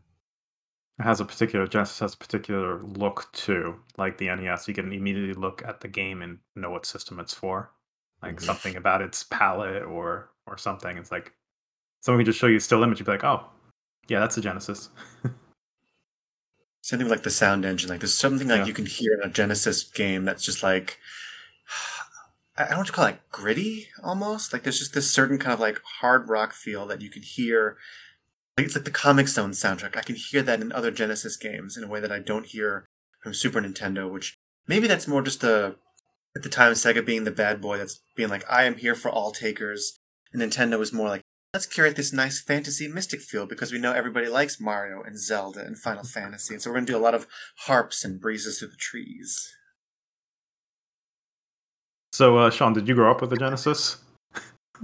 I did. So, um, if you follow my, it's one of my favorite threads in VGS, and I'm so sad it hasn't, um, it sort of fizzled out. Is the your your life in ten in like ten to fifteen games, and I talk a lot about how I'd go to like one of the church fairs in, in my hometown, and there's like a bunch of churches like on my main street and they all had fairs, but it was only like mine that ever had video games. And somehow my mom was like, let's get you this Nintendo. And my dad was really against it. But um, up to that point, I was playing their Atari 2600, which had some good games, and three of their adult games I was never allowed to touch, and to this day don't have really a good story about why they have them. And I was actually telling my girlfriend about sort of the weird connection I have to the fact that I got um, Vectrex's uh, Beat 'em and Eat 'em because that's one of the three games my parents had for the Atari. I was going to ask you what you meant by adult games, and I was like, "Oh, okay." My parents That's... have Bachelor Party, Beat 'em and Eat 'em, and Custer's Revenge, like still in box. I'm like. I think they. The story I have is they thought it would be valuable, but they never did anything with it. So I think that's not the real story. Mm. You just need to get you just need to get Gigolo and can and totally like come full circle. It'd be good. But so they had like the Atari. I think they had, they had the seventy eight hundred with the twenty six hundred adapter, and then the Nintendo was like my first console, and I had that for a while, and I was a good student. So then, when a Genesis popped up on the fair a couple of years later, I had earned myself another console, and it wasn't until I was like an adult and moved to DC and thought like, okay, like I keep hearing about all these great Super Nintendo games, and I love RPGs. I'm gonna get myself a Super Nintendo. Um, so I grew up with a Genesis and an NES. Like that's pretty much what I had, and then by later in life, I, I I was given an N64 and a PS PS One. Like not like a PlayStation, I got a PS One. so like the like I never had like the particularly modern games. I was always behind the curve a little bit, which I guess kind of worked out because I was never keeping too close to whatever and looking for all the more expensive games. It was always whatever I could get cheap secondhand. But yeah, so I feel a bit more affinity for the Genesis just because of that's what I had. It had a very different vibe than what I had with the Nintendo. But kind of having grown up and learned more stories between them, or seeing sort of the arguments that folks have um, online between the Super Nintendo and the Genesis, and it's really interesting to see them kind of go at it in terms of how the, the consoles compare to each other. Like, what is this? I think it's like video game theory has a video where I think it was meant to be a series and it never happened, but it was him arguing with a guy about he's defending the Genesis and his friend is defending the Super Nintendo. It's like a Mortal Kombat battle is like their avatars are duking out over the virtues about of each console. It's just kind of interesting to hear some of the details about why this console I liked. Like maybe these are the reasons that I don't I couldn't put my finger on why I liked it, but here's the technical argument for why this was a cool feature of the console. Except for blast processing processing, because that was never like a real feature. Yeah. I never I never had uh I played the 16-bit consoles at friend's house, but I never had a 16-bit. I went NES was my first console and then played that all the way until uh, whatever 95 or 6 and then I got a PS1. So I'll play some Super Nintendo Genesis games, but I have no nostalgia for them really. It's I'm so, I'm so that? sorry. To hear, I'm so sorry to hear that. That's that's terrible. yeah, like you really you should you need to go back. At least play Sonic. I, I like I have a Genesis now and I have a Super Nintendo and I'll play them sometimes, but I haven't really dove like really beyond the library. Like so NES I'll, I'll play. I really searched out for all of these things and PS1 as well, but like pretty much stay in the probably the games you typically play or you know for Genesis, you know Streets of Rage 2, Sonic, Bloodlines. That's really it. And then for Super Nintendo, you know, played a bit more. You know, I'll play the Star Fox, all the the Mario World, um, Castle Super Castlevania, things like that. But haven't played really the, any of the oddball ones. Just I don't know. That's the way it is. Oh, and Chrono Trigger. You know, I played that as as an adult. Well, more for you to discover, I guess. Yeah. It depends on what you like. I feel like I got a Super Nintendo specifically so I could buy the translations to Dragon Quest five and six. Mm. Yeah, I was always a, a Nintendo kid growing up. I think is is pretty much what I. I think the first non Nintendo system I had was a, a Sega Game Gear because it was in color compared to my Game Boy. So, ooh. but my dad, my dad brought me home a, a Nintendo when I like in '87 an NES, and then a few years later we moved, and a buddy of his had a Super Nintendo. Was like, I spent all this money on this Super Nintendo. I don't really play it that much. So do you want it? And my dad's like, sure, I will buy this from you and give it to my child to further corrode his educational pursuits. So, so I, uh, I I usually had friends that had Genesis, so I played it as a kid, but it was always my friends that had the Genesis and everything else like that. And then uh, was also one of the kids that got the Nintendo 64 instead of the you know Sega Saturn or PS1, and had friends that had those, so I would just play those with them. And PS2 was the first time I really branched out, other than the Game Gear and and all that stuff. So Did you have the TV tuner for your game uh, Game Gear? I didn't, but I always thought it was the coolest thing. I'm like, oh, that's so cool, even though it's like stupid and kind of pointless and was really expensive for what it was. I always thought that was like the coolest accessory. Like you could tune in to TV stations, sweet. I was always super jealous or uh, really wanted a Sega Nomad. And that, you know, it was so cool. Um, didn't grow up with a lot of money, so it's not even anything I ever asked for. It's just unreachable. yeah, the the Nomad. I, I I really actually don't even remember it as a kid. I don't think. I don't. I don't remember it ever being there. But yeah, nowadays they're still pretty expensive. So getting your hands on a functioning one, not the easiest. Sometimes it's like different things in nostalgia that make you want to get a console later. Like I think I never really thought that I would want to get myself a Saturn until I tried to stop myself and think, what are some of those arcade games I loved playing as a kid? Is there a port of them? And so I go looking at like House of the Dead, Virtua Cop, and like, okay, I, I should probably want to try and get a Saturn so I can play some version of these games. Or I'd be like really sad that there's be a port of some other arcade game that I'd want, but it only came out for some console that there aren't enough other games that would make me want to do it. Or there's an arcade game that would be like, I would love to have a version of it, but Lucky and Wild makes no sense as a home console. Too many peripherals involved, or I mean, maybe somebody can invent like a at-home driving console peripheral. All right, so I, I, guess um back to Genesis. That's around this line. Um, Sasha Darko's Sacred Line, and this is a interesting one. I didn't get a chance to play it, but I I did read up about it, watch a playthrough.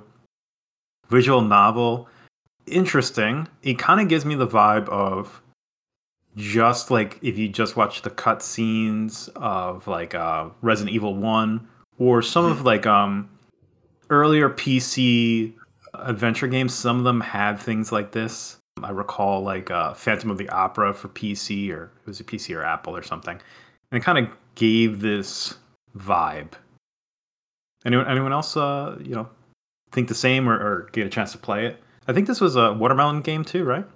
Yep. So they published it, but they didn't develop it, um, which I know has led to some other controversies about watermelon in terms of their reimbursement of the people that they work with. But what's interesting is it's very good about communicating this sort of dread-inspiring music, but balanced out. There's no animations. It's all still frames with these sort of saturated tones that in some ways you could say weakens it because you can't see as much. There's no movement.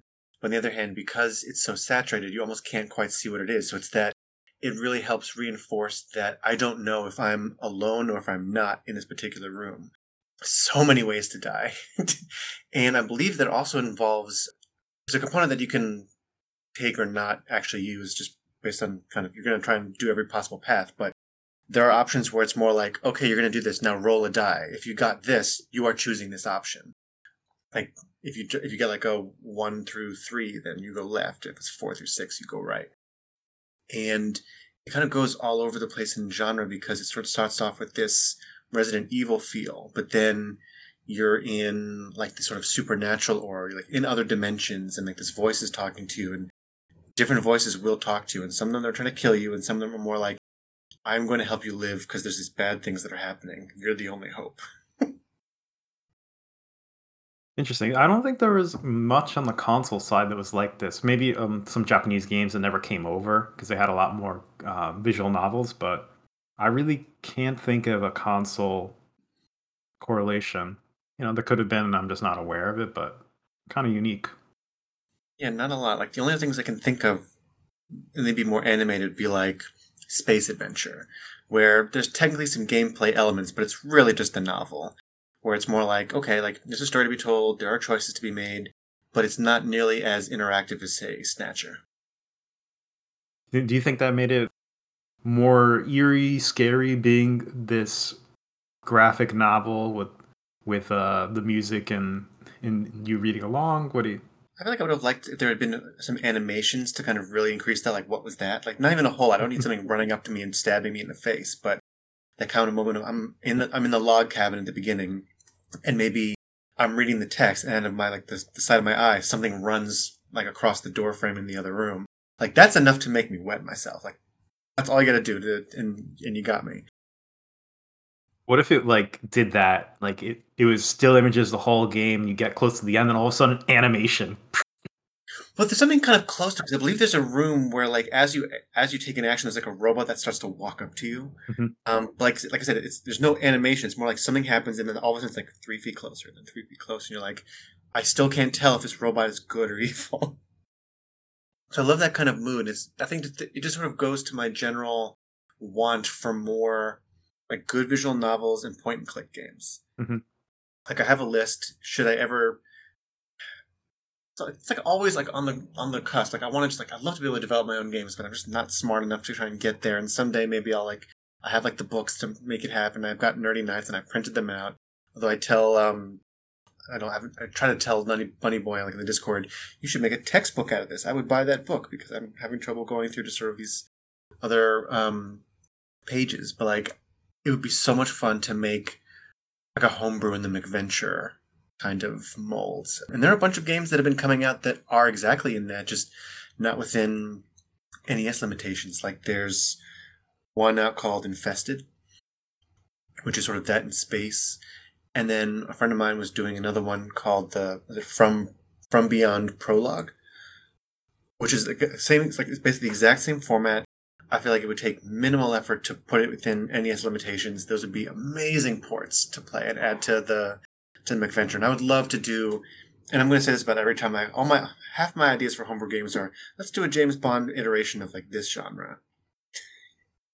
so I'd love to do like a James Bond RPG. I'd love to do a James Bond McVenture where like you're infiltrating this whatever and trying to get through the boss or get through the villain or something. But I mean, like that's why Kevin and I get along. I'm always asking for more point and clicks.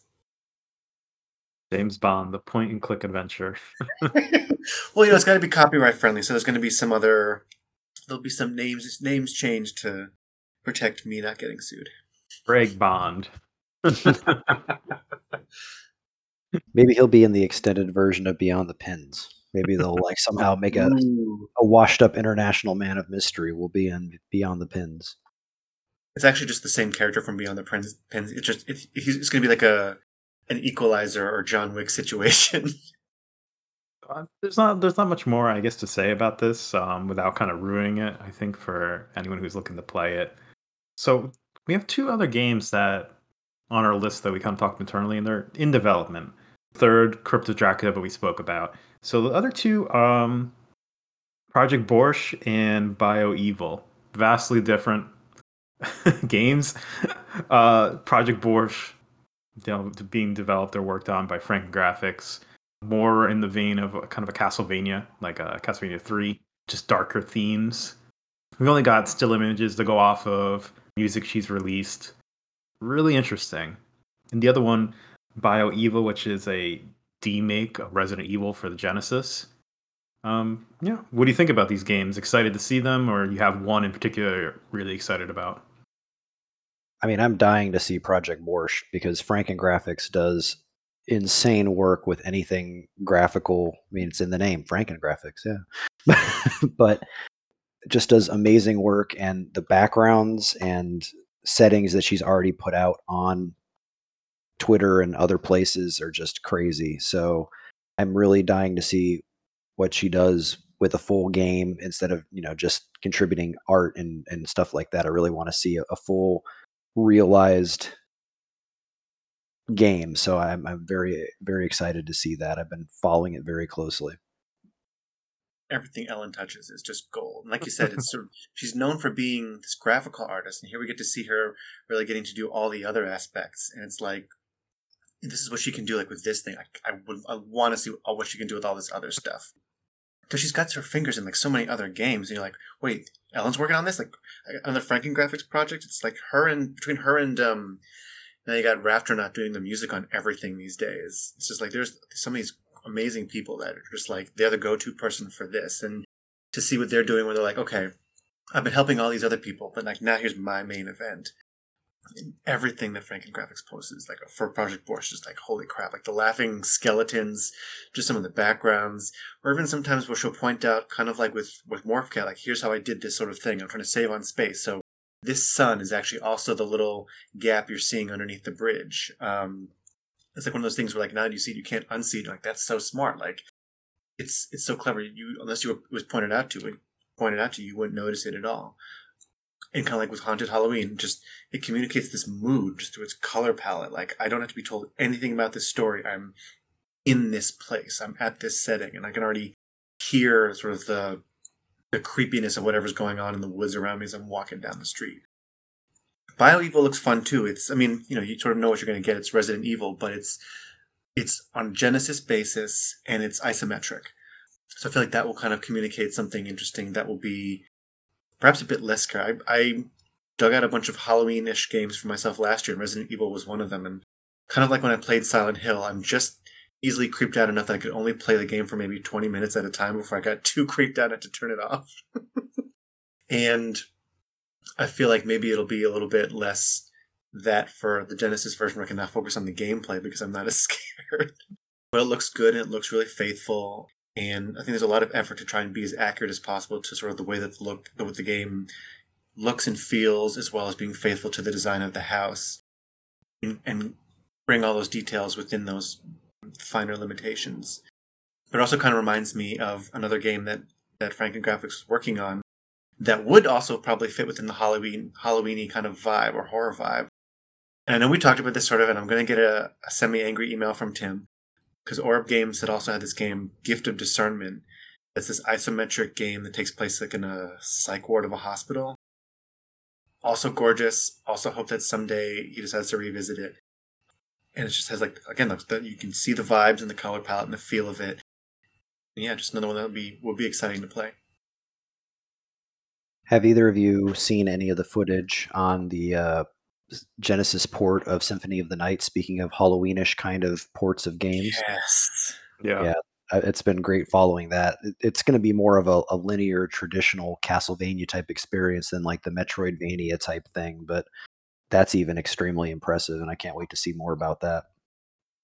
that'll be a good one to see as it comes forward. Have you seen some of the ones that um, I think it's Studio Vitea? They've been doing their Genesis remake for Metal Slug. I feel like I might have seen a little bit about that, but I haven't I haven't. I think he's only Yeah. just started to do some of them, but um, it's amazing like the stuff that they can do. I think it's a lot of it is with that um, SGDK engine or development kit. I think I'm thinking of a different thing with Metal Slug. Something I posted. I don't know if it's official or someone doing a homebrew.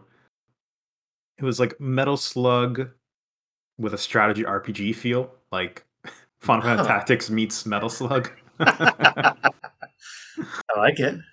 or like X XCOM play with Metal Slug. You know, Are you, are you talking about Pathway? I don't know. I'll have to look it up. I'll, maybe I'll send it to you. Was it for a retro system, or was it just like the style of game? Because it might be it might be talking about Pathway. It could be. I think it's what it's called. Yeah, Pathway. It's like a turn-based strategy game. It has like you know different weapons you can equip your people with. You like drive through the desert and stuff. Yeah, Probably it. it's, it's actually a super fun game if you ever have a chance to play it.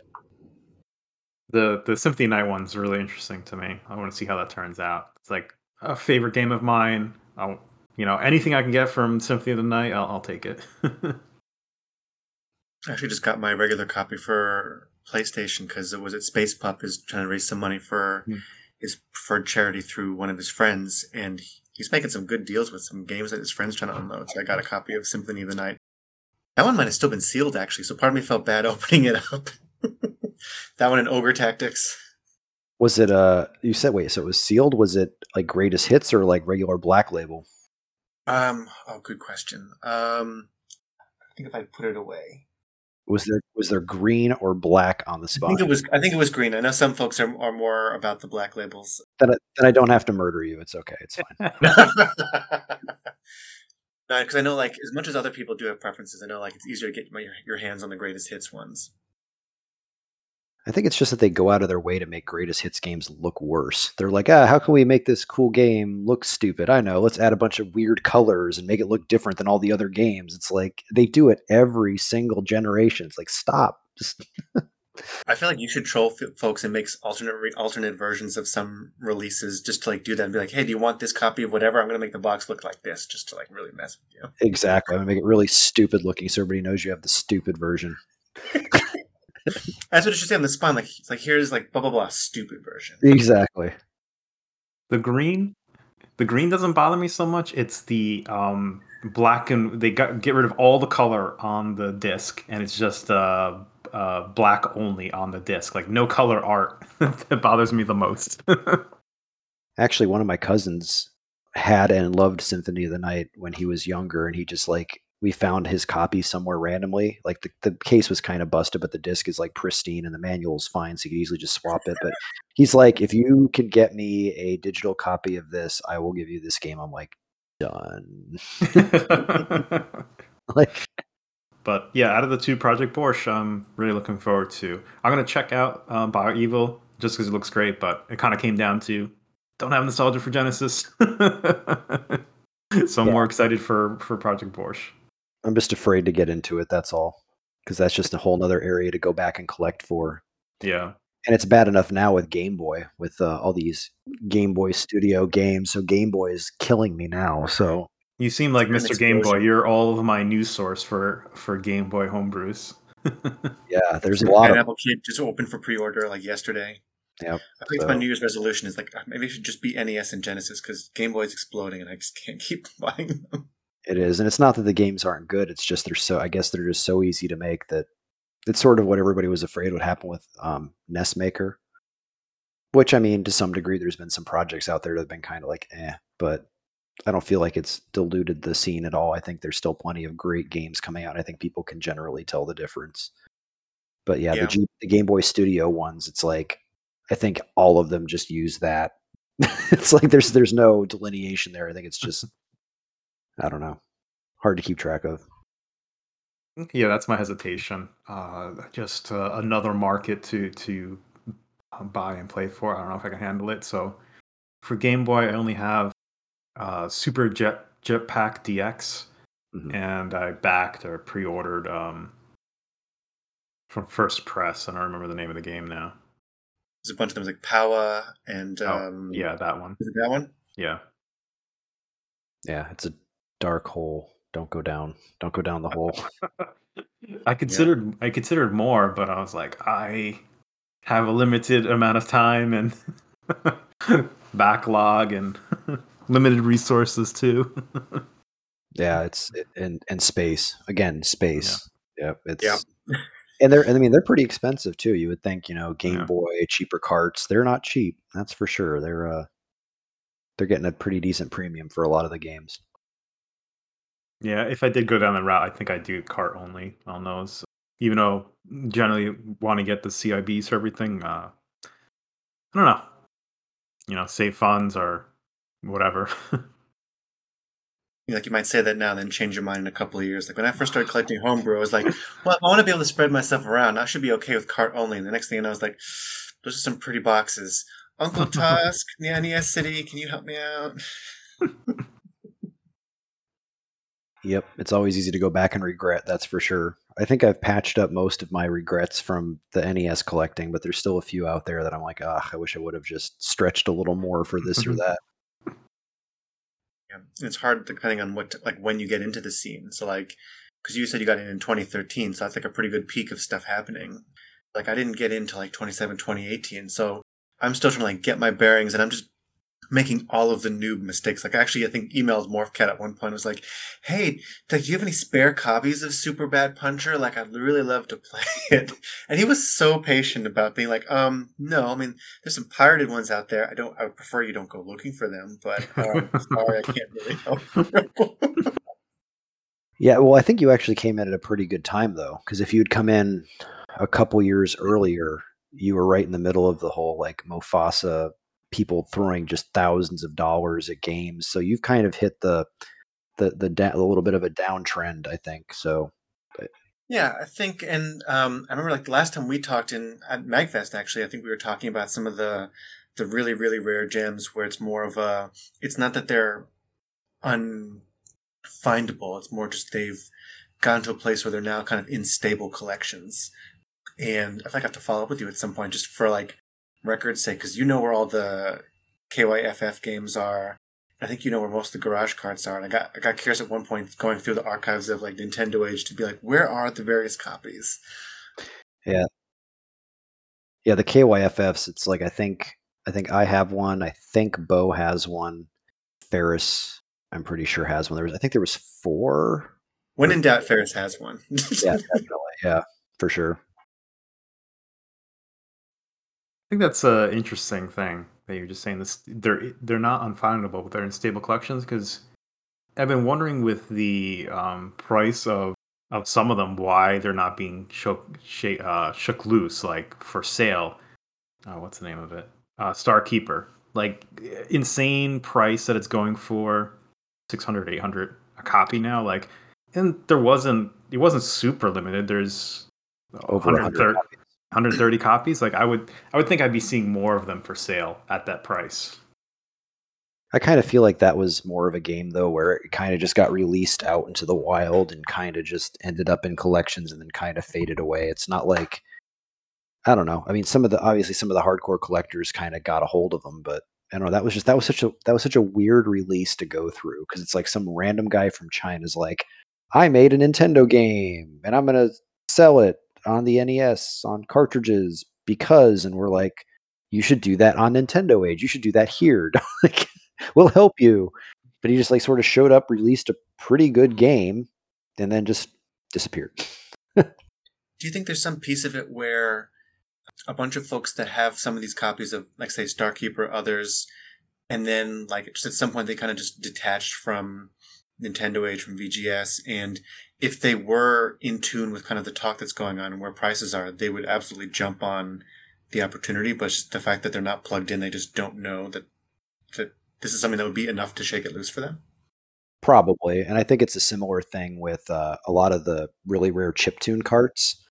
I think a lot of people bought them because they were kind of neat back in the day when they bought them. They were like 20, 30, 40 bucks. And they're like, ah, that's kind of neat. And they just like tuck it off in a corner somewhere. And then they don't realize that they're as rare or as sought after as they are. So, like, I think we saw a cop, there's a guy on, was it Twitter or was it, I don't know, I forget where it was, but they saw a copy of DuckTales, the, the cart, the, the music cart, not the actual game DuckTales, but the one with the creepy like sepia tone portrait of yeah. So they were like, I saw this cartridge at this store and it was for sale for 40 bucks. And like, what is it? And I'm like, I know exactly what that is. and if it was 40 bucks and I didn't already have one, I would definitely buy it. like, so like it was just at a random game store for sale for 40 bucks. And the guy was like, I bought it. And there you go. So but yeah, I think a lot of people just sort of get in the hobby and just sort of drift away from it as life priorities change, and some of them don't even realize they have this stuff anymore, or if it's even worth anything. So, I think that's how I've learned to post my want to buy list beyond just the forums. Like I have a version of it up on Twitter, and I actually have, we'll have we'll have random people reach out to me like, "Oh, I've got this Genesis tip chiptune card. Like, interested?" Like, I wouldn't have thought Twitter would have been the place to connect for that, but there you go. Yeah. Yeah, speaking of chiptune cards, if you really want to go down a rabbit hole, there's uh, a, there's these. So for a while, I was buying like copies, like floppy disk copies of like vaporware chiptune albums that this one person on Bandcamp slash Twitter sells. There's actually a few of them, but now they've started to do Game Boy. Yep, there, there they are. Yep. There they are. Yep, yep, yep, yep. Uh huh. Yep, there they are. So I have a bunch of those, but now they're starting to release the albums on Game Boy Advance, like Game Boy Advance, like the Oasis ones. Yeah. So now that's another thing to like flush your money down the toilet for. So I, I managed to grab a bunch of those. So it's bad. And this, uh, was it March Hare over on Discogs? Like he and I will tip each other off when we see something the other one might not have heard about yet. And so he'll be like, "Have you seen this? Have you seen this? Have you seen this?" Because he and he gets in trouble at Discogs because there are people that have like they vehemently believe that game cartridges with chiptune don't count as albums. So his his thread and his list is just a sort of big middle finger to the community of I think it counts, and this is my list of what's out there. It's music. It's on a medium. You can listen to it. Like one of yeah. the one of the vaporware things that I have is like on an old recycled hard drive. Like you literally have to take the hard drive, plug it into a computer to be able to hear the music. Like it's the stupidest. Like they're like recycled. Why would you want to recognize that? Yeah. Yeah. So I don't know. The chip tune thing is fun though. It just and gets to pull little... it all together. Like you, I think you had mentioned this when we were building notes. There's um, Megacat has their kind of Halloweeny version of like Mike Tyson's Punch Out, and they made a chip tune album of the soundtrack to go with it. And you could have the what is it like a little animation of the weather guy from the local channel with the pumpkin mask that makes his head seem way too small as he's dancing around. yeah, those are a couple we didn't actually talk about: the creeping it real and the Yeah. uh, nightmare. Or uh, Creepy brawlers. actually, that's another one. The, another one you could have included was uh, Nighttime Bastards. Was that the name of it? Oh yeah, Oh yeah. yeah. yeah, that was another one that I remember. But um, You could still buy it on uh, Infinite NES Lives. Yep. But yeah, Creeping It Real and uh, Creepy Brawlers. That's the other one. Yep. Mega Cat. The Mike Tyson's parody. And soon they're going to have the Meating. Meating, Yep. M E A T I N G. So that'll be another Halloweenish kind of one. That one's actually really fun. And the, the, the whole concept of it is just so bizarre. It's like you're in a meat factory, play like this ghost of a cow, and you're like, it's so bizarre. And the thing that sucks about a lot of Mega Cat stuff is they have these games that are basically made just sitting there, like tons and tons and tons of games.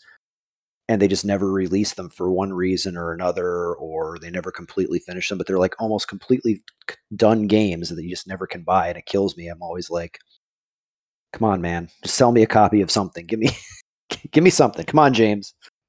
Like you talk to them, like they'll tell you about some other games that they have, and you're like, "That's awesome," but when's it coming out? Like I think I told them about like my idea for a James Bond thing when I was talking to James at one point, and then he shared his like uh he had a sort of themed game called "You Only Live Thrice" that was like somewhere in the making. Or if you have uh, was it Jeff? This the sequel to the James Bond movie. Maybe. Um, and so if you have like Jeff Wittenhagen's homebrew book, there's a ton of Mega Cat games that are in production, like in COD We Trust and Swarming Beats and all of the zombie stuff maybe turned into other things. Or Epicade. Actually, I think every time I go to the conventions, like James and his team will be there.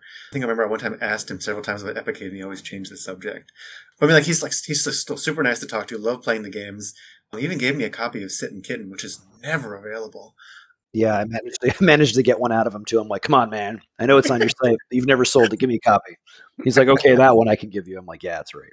But, like what they do release is still good stuff. Like so, like the, you can always play the Meating, and then Lethal Wep- uh, Lethal Weapon, Lethal Wedding is one of their Genesis games. That's basically like the the Meating where like it's pretty much done, dying for it to get released, and it's a lot of fun as you're just this bride or the mother of the groom shooting up all these evil clowns and in mall. Basically, it's like, zombie eats my na- uh, was it zombies ate my neighbors, but with Mhm. a wedding theme.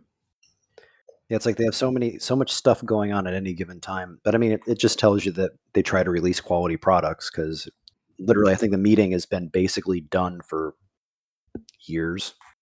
Sit and Kitten's been done. Like, it- so I mean, everything in its own time, I guess. But yeah, they have a lot of stuff, and I mean, some of it's like copyright issues too. I know. So, but yeah, they have a lot of stuff that they have on their back burner that I really wish would come out one day. Appeals Court. I love the pictures they have of like was it like Banana Daddy? oh, I guess well, I think one that was on the list that we didn't get around to was the uh, L'Abbé des Morts. yeah, I was thinking about that in there, and after playing through it, playing through some of it, and then watching a playthrough, never really fit really Halloween themed. It's got those horror elements. You know, we're all scared of the Catholic Church. Yeah, the Catholic Church, and then you fight Satan, but that was about it, you know. but if you feel otherwise, we can talk about it. Another game that I, I try to get into, and it's a lot of fun. I just can't get very far because I'm crappy at games. And I have the NES version. I have um, the Genesis one that Mega Cat now also has. But I think originally I got it from what's that like Spanish company like Retro something.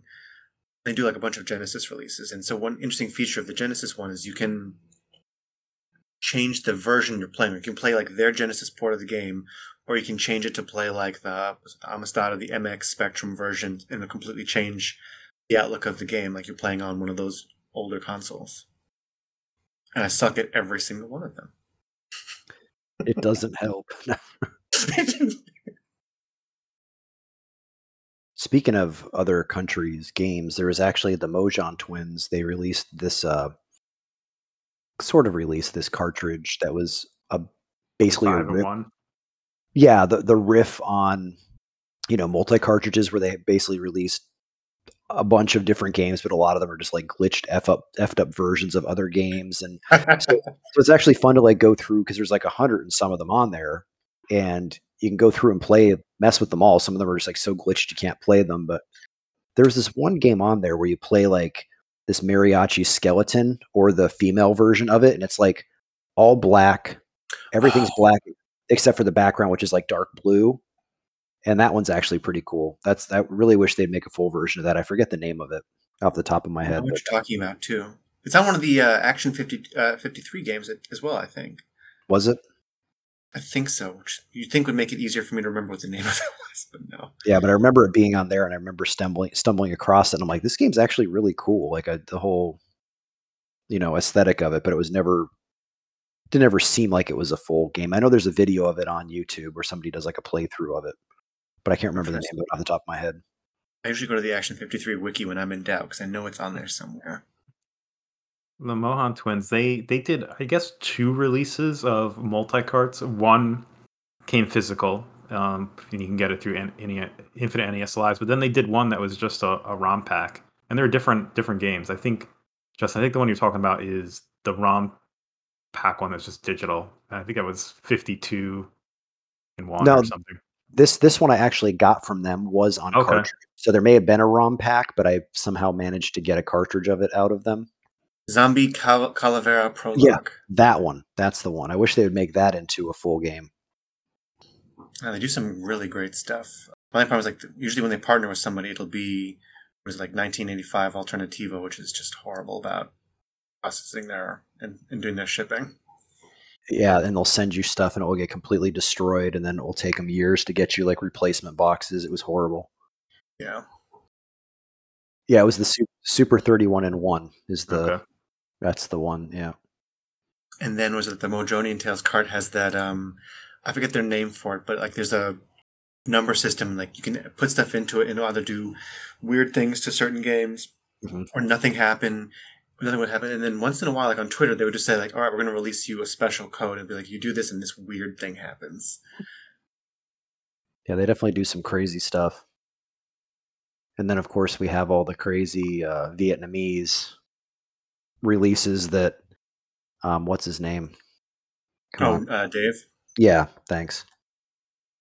I keep an eye on their website too because I know they have a couple coming out. There's like leopard cats and a Chinese uh, Lunar New Year one. Um, otherwise, I've gotten all their other releases. Yep. Even there was it uh oh crap, I'm gonna get the name wrong. It's like Hungry Ghost Night. That's sort of like a, a spooky game. I have no idea really what it's about and like what happens because I kind of wander around, die again on par. Like I, I'm terrible at these games. I'm, I can't really talk too much about what they're about. Yeah, a lot of their uh the premises of them are kind of weird anyway. Like the whole trippy club, whatever peace love trippy club, like that one. Like like what the hell is even going on? You people are crazy. I think the most straightforward is just the dragon boat race. Where it's like, okay, you're just in the boat and you're racing. Like I can, I, can get, I can understand that one. Easy to explain. Got it. One of the compo games that was trippy like that. What was the name? Where So many of them. Star Evil. Star Evil, yeah. But that was uh I found that much more uh playable. Yeah.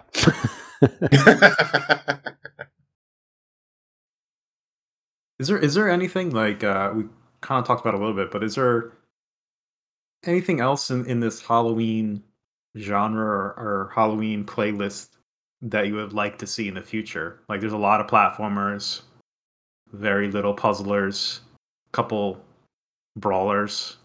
But is there is there something is it the point and click? Is that what you want to see, Sean, or is there is there some something else you want to see in this horror or Halloween uh, genre? You have to fight the urge not to say like I just want more RPGs. I want to have them. Like I know it doesn't really fit Halloween theme as much, although like because that's not really done. Like let's let's see that. But as far as like I want to have more of those games where I feel like was it like Joey and a friend's like I'm scared. I'm gonna put my cartridge in the freezer so like it doesn't hurt me. Like I I love having those games where I'm just too creeped out. So even on NES, like you do enough with ambiance and have a scary enough point and click, whether it's a MacVenture kind of game or or something else like Project Borscht or um, Gift of Discernment. Like, just give me something that's going to creep me out. that I can play in the dark and just be. I mean, for me, that comes from playing the Macintosh version of Where in the World or in the U.S. is Carmen Sandiego in my dad's office, like with the lights off, because it would have that really creepy organ. Like, just creep me out. Like, whatever. I'm, like, I feel like point and click might blend itself well to that, but you can do it in any genre. Like, please. What if what if someone made on their cart release didn't say a word, but they built in like a little speaker with a battery, and then it would just randomly laugh like while on your shelf.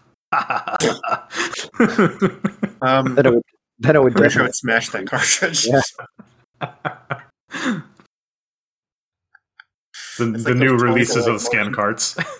like those terrible like motion sensor toys that Hmm. like so technically only movement should activate it, but they would sometimes spontaneously come on.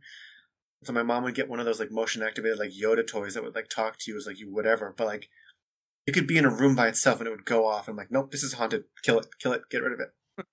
so like that's a great idea, and I'd buy it and then I immediately get rid of it. Um, so no, I want to see a dungeon crawler. I think like a Hmm. nice, nice Halloween dungeon crawler would be pretty cool. But like a more modern themed one, like I don't know, like maybe like a haunted Halloween sort of time and space themed dungeon crawler for for Halloween theme would be pretty cool. like first person like labyrinth. Mm-hmm. Maybe get the graph paper. That'd be pretty good. I still have to play through um Astasro. Like I have Mhm. never finished it. Yep. I was never much of a, a map maker. I will always cheat and look up a walkthrough. Like I'm still stuck on Phantasy Star One because I will never get I will never get through it on my own because they're all like the secret walls. How am I supposed to find the secret walls? I'm supposed to bump into everything. This Yeah. isn't like Chex Quest or Dark Forces where it makes a noise every time I bump against the wall. That was the virtue of Dragon Warrior before I learned that rate what the spell Radiant was. I was always just bumping into walls. Then you guys would really like that uh Vect- Vectrex uh parody thing that he made, the one the hospital one, oh Which is- yeah. The Raycaster hospital. Oh yeah, I actually Really? bothered to play, I actually bothered to play all the way through it and collect all the medals and everything. Which you could actually spam one of the medals, so you could actually get more than the total amount. Whoopsie. makes such gorgeous stuff. We need the cartridge release for was it Brony Blaster? Yeah, I don't know if that one's ever going to come out. I feel like I'm still of busy harassing him over uh, Deal or No Deal. no kidding. I think you'd end up with uh, uh, copyright issues for Brony Blaster, or uh, several just- levels. yeah, or you're just gonna get in a a lot of uh, angry people, a lot of hate mail. That's why you just you, t- you swap out the copywritten Nintendo characters and you do what like Nathan did. So you do homebrew characters. There you go. Still have to contend with Howie Mandel, but Just get his permission. Like, yo, Howie, can I use your likeness? I don't know how that would play out. I'm really curious now. It's like when I took a copy of uh, KHAN's ET. I took a copy of that with me to a meet and greet signing with the guy who actually made the Atari ET, like the, the programmer. So I actually took a copy of that to there, told him that my friend had made a NES port of his game and had him sign it, and I sent it to, to Kevin. So he has a signed copy of that NES game port of, of possibly the worst game ever made. So it's even better than that Simpsons thing of like this is an autographed copy of Sean Connery signed by Roger Moore. I feel like he got a little bit of validation. The creator of the game said it was okay, kind of. So it's- everything's fine. Yeah. But of course, he also did the, the, the release the same way I did the release for RC2 Rally, the whole. But he had like a little certificate in the box for uh, Larry, and you'd fill out the certificate Yeah. and with a check, and he'd send you the game. It was pretty cool. you think um, the Halloween conversation kind of ran its course, or do you have some more? No, but I think we about covered it. Yeah, I mean, there was a pretty interesting discussion about was it Halloween and holiday games in general on the the Discord. I mean, I think it wasn't just limited to Halloween, but like holidays in general. It was Yeah. an interesting topic. But the more important thing is a couple points like Die Hard is a Christmas movie. No Bruce Willis's input on the question doesn't make a difference about any of that. Did he, did he say it's not a Christmas movie? He said it's not. It's like, okay, come on, like this isn't like your franchise because one, you weren't anybody when you did the first Die Hard, and also you chose to make Die Hard Five, so your opinion means nothing. Like it takes place on Christmas.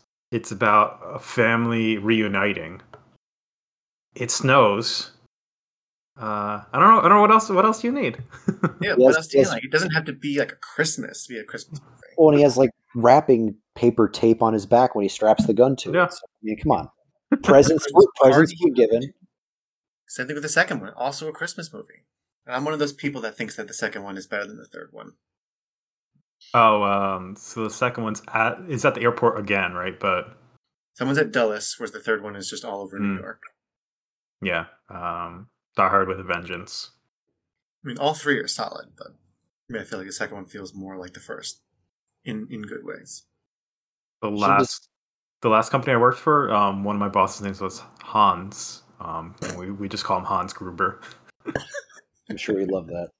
Oh yeah. I feel like they really missed out that they could have just went with like die, die harder, die hardest, die more harder. Or they could have like just kept going. Supposedly, those were proposed names. Like it was going to be like Die Hardest, Die Harder. Yeah, that's that's what they should have done.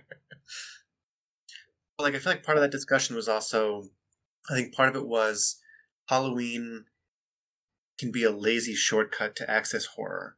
Um, like it doesn't need to be a Halloween game to be scary. So why are you limiting yourself to Halloween? But I feel like, like I was saying earlier, depending on your perspective, either it's a lazy shortcut or it's more like here's just an easy thing I can say to set the tone, and now I have access to this entire bunch of things.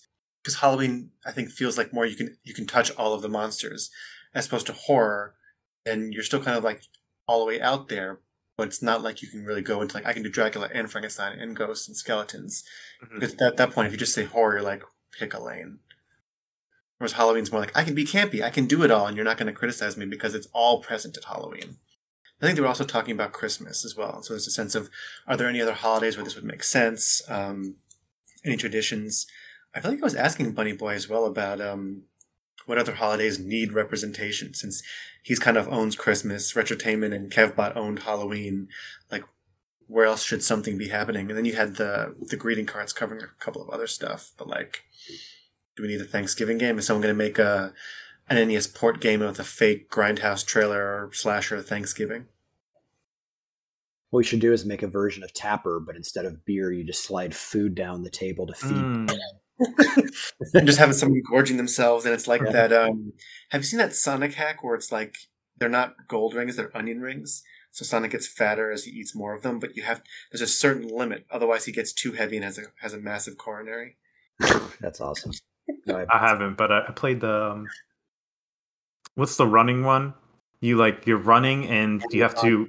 Was that? Amazon, Amazon diet something whatever. Yeah, Yeah, Yeah. it's like you have to target like the healthy food and not eat like the ice cream, ice cream and cakes, and otherwise you just get larger. and then if you do lose the game, the Earth breaks in half. Yeah, I, I don't know what other holiday would need re- representation. You know, I guess it depends on the idea you bring to it. Like Fourth of July could easily be hokey, but if you do something kind of fun, either about like making fun of Fourth of July parties or a parade, as opposed to Mhm. trying to make like an in earnest War of eighteen twelve game. yeah, I guess representation's not the right word. Whatever, whatever holiday lends itself to to a game concept like that. I don't know. They may not be American holidays. Like there might be Yeah. stuff that we can't think of that like Mhm. Frankengraphics has like a really like she could give us like a really good midsummer game. I mean, just look at the the Scandinavian games that they had for a while. Those I don't even know. how like to- Olympics ones. Like Well, yeah, this their Farja Saga one, like the, the from like was it Iceland? I don't know, but the, I think it's Iceland. They had like three or four games that they released that were just like random weird holidays for that country, and the games were based off of that. I forget what the name of them. That those were also a pain in the ass to track down. it was I think I lucked out in getting copies because I found like the Scandinavian version of like Nintendo Age. Yeah, And then there's the other one. There was like some guy that did his own like those the Poron Cosima, which is just like the deer peeing game. mm-hmm. yep. It's a shame that they haven't made more from the um that, that Finnish company that would do like the Olympics ones because they were getting more ornate. Like first it was just like drink beer, stay in sauna, and then there were actual like events. And then there was like the was it the hundred year anniversary like fighting game. oh, speaking of the knowledge, you could do an Oktoberfest that was tied to Tapper, but that's like You basically just be make a tapper at that point, unless it involved like uh Throwing beer mugs at people. yeah, like other little mini games in there. You know, like uh um like one like the some uh, Summer Olympics NES game, but instead you're doing it on Oktoberfest, so then you have to do some sort of dancing and A caveman game sport. Pack. Wasn't there like a game in development that was like a Russian sport, like you throw like long blocks of wood? Now they're like you're trying to knock off formations rather than land a certain way. I may be making that up. You're just making it up. Maybe. But now that it's out there, somebody should make that game. There you go.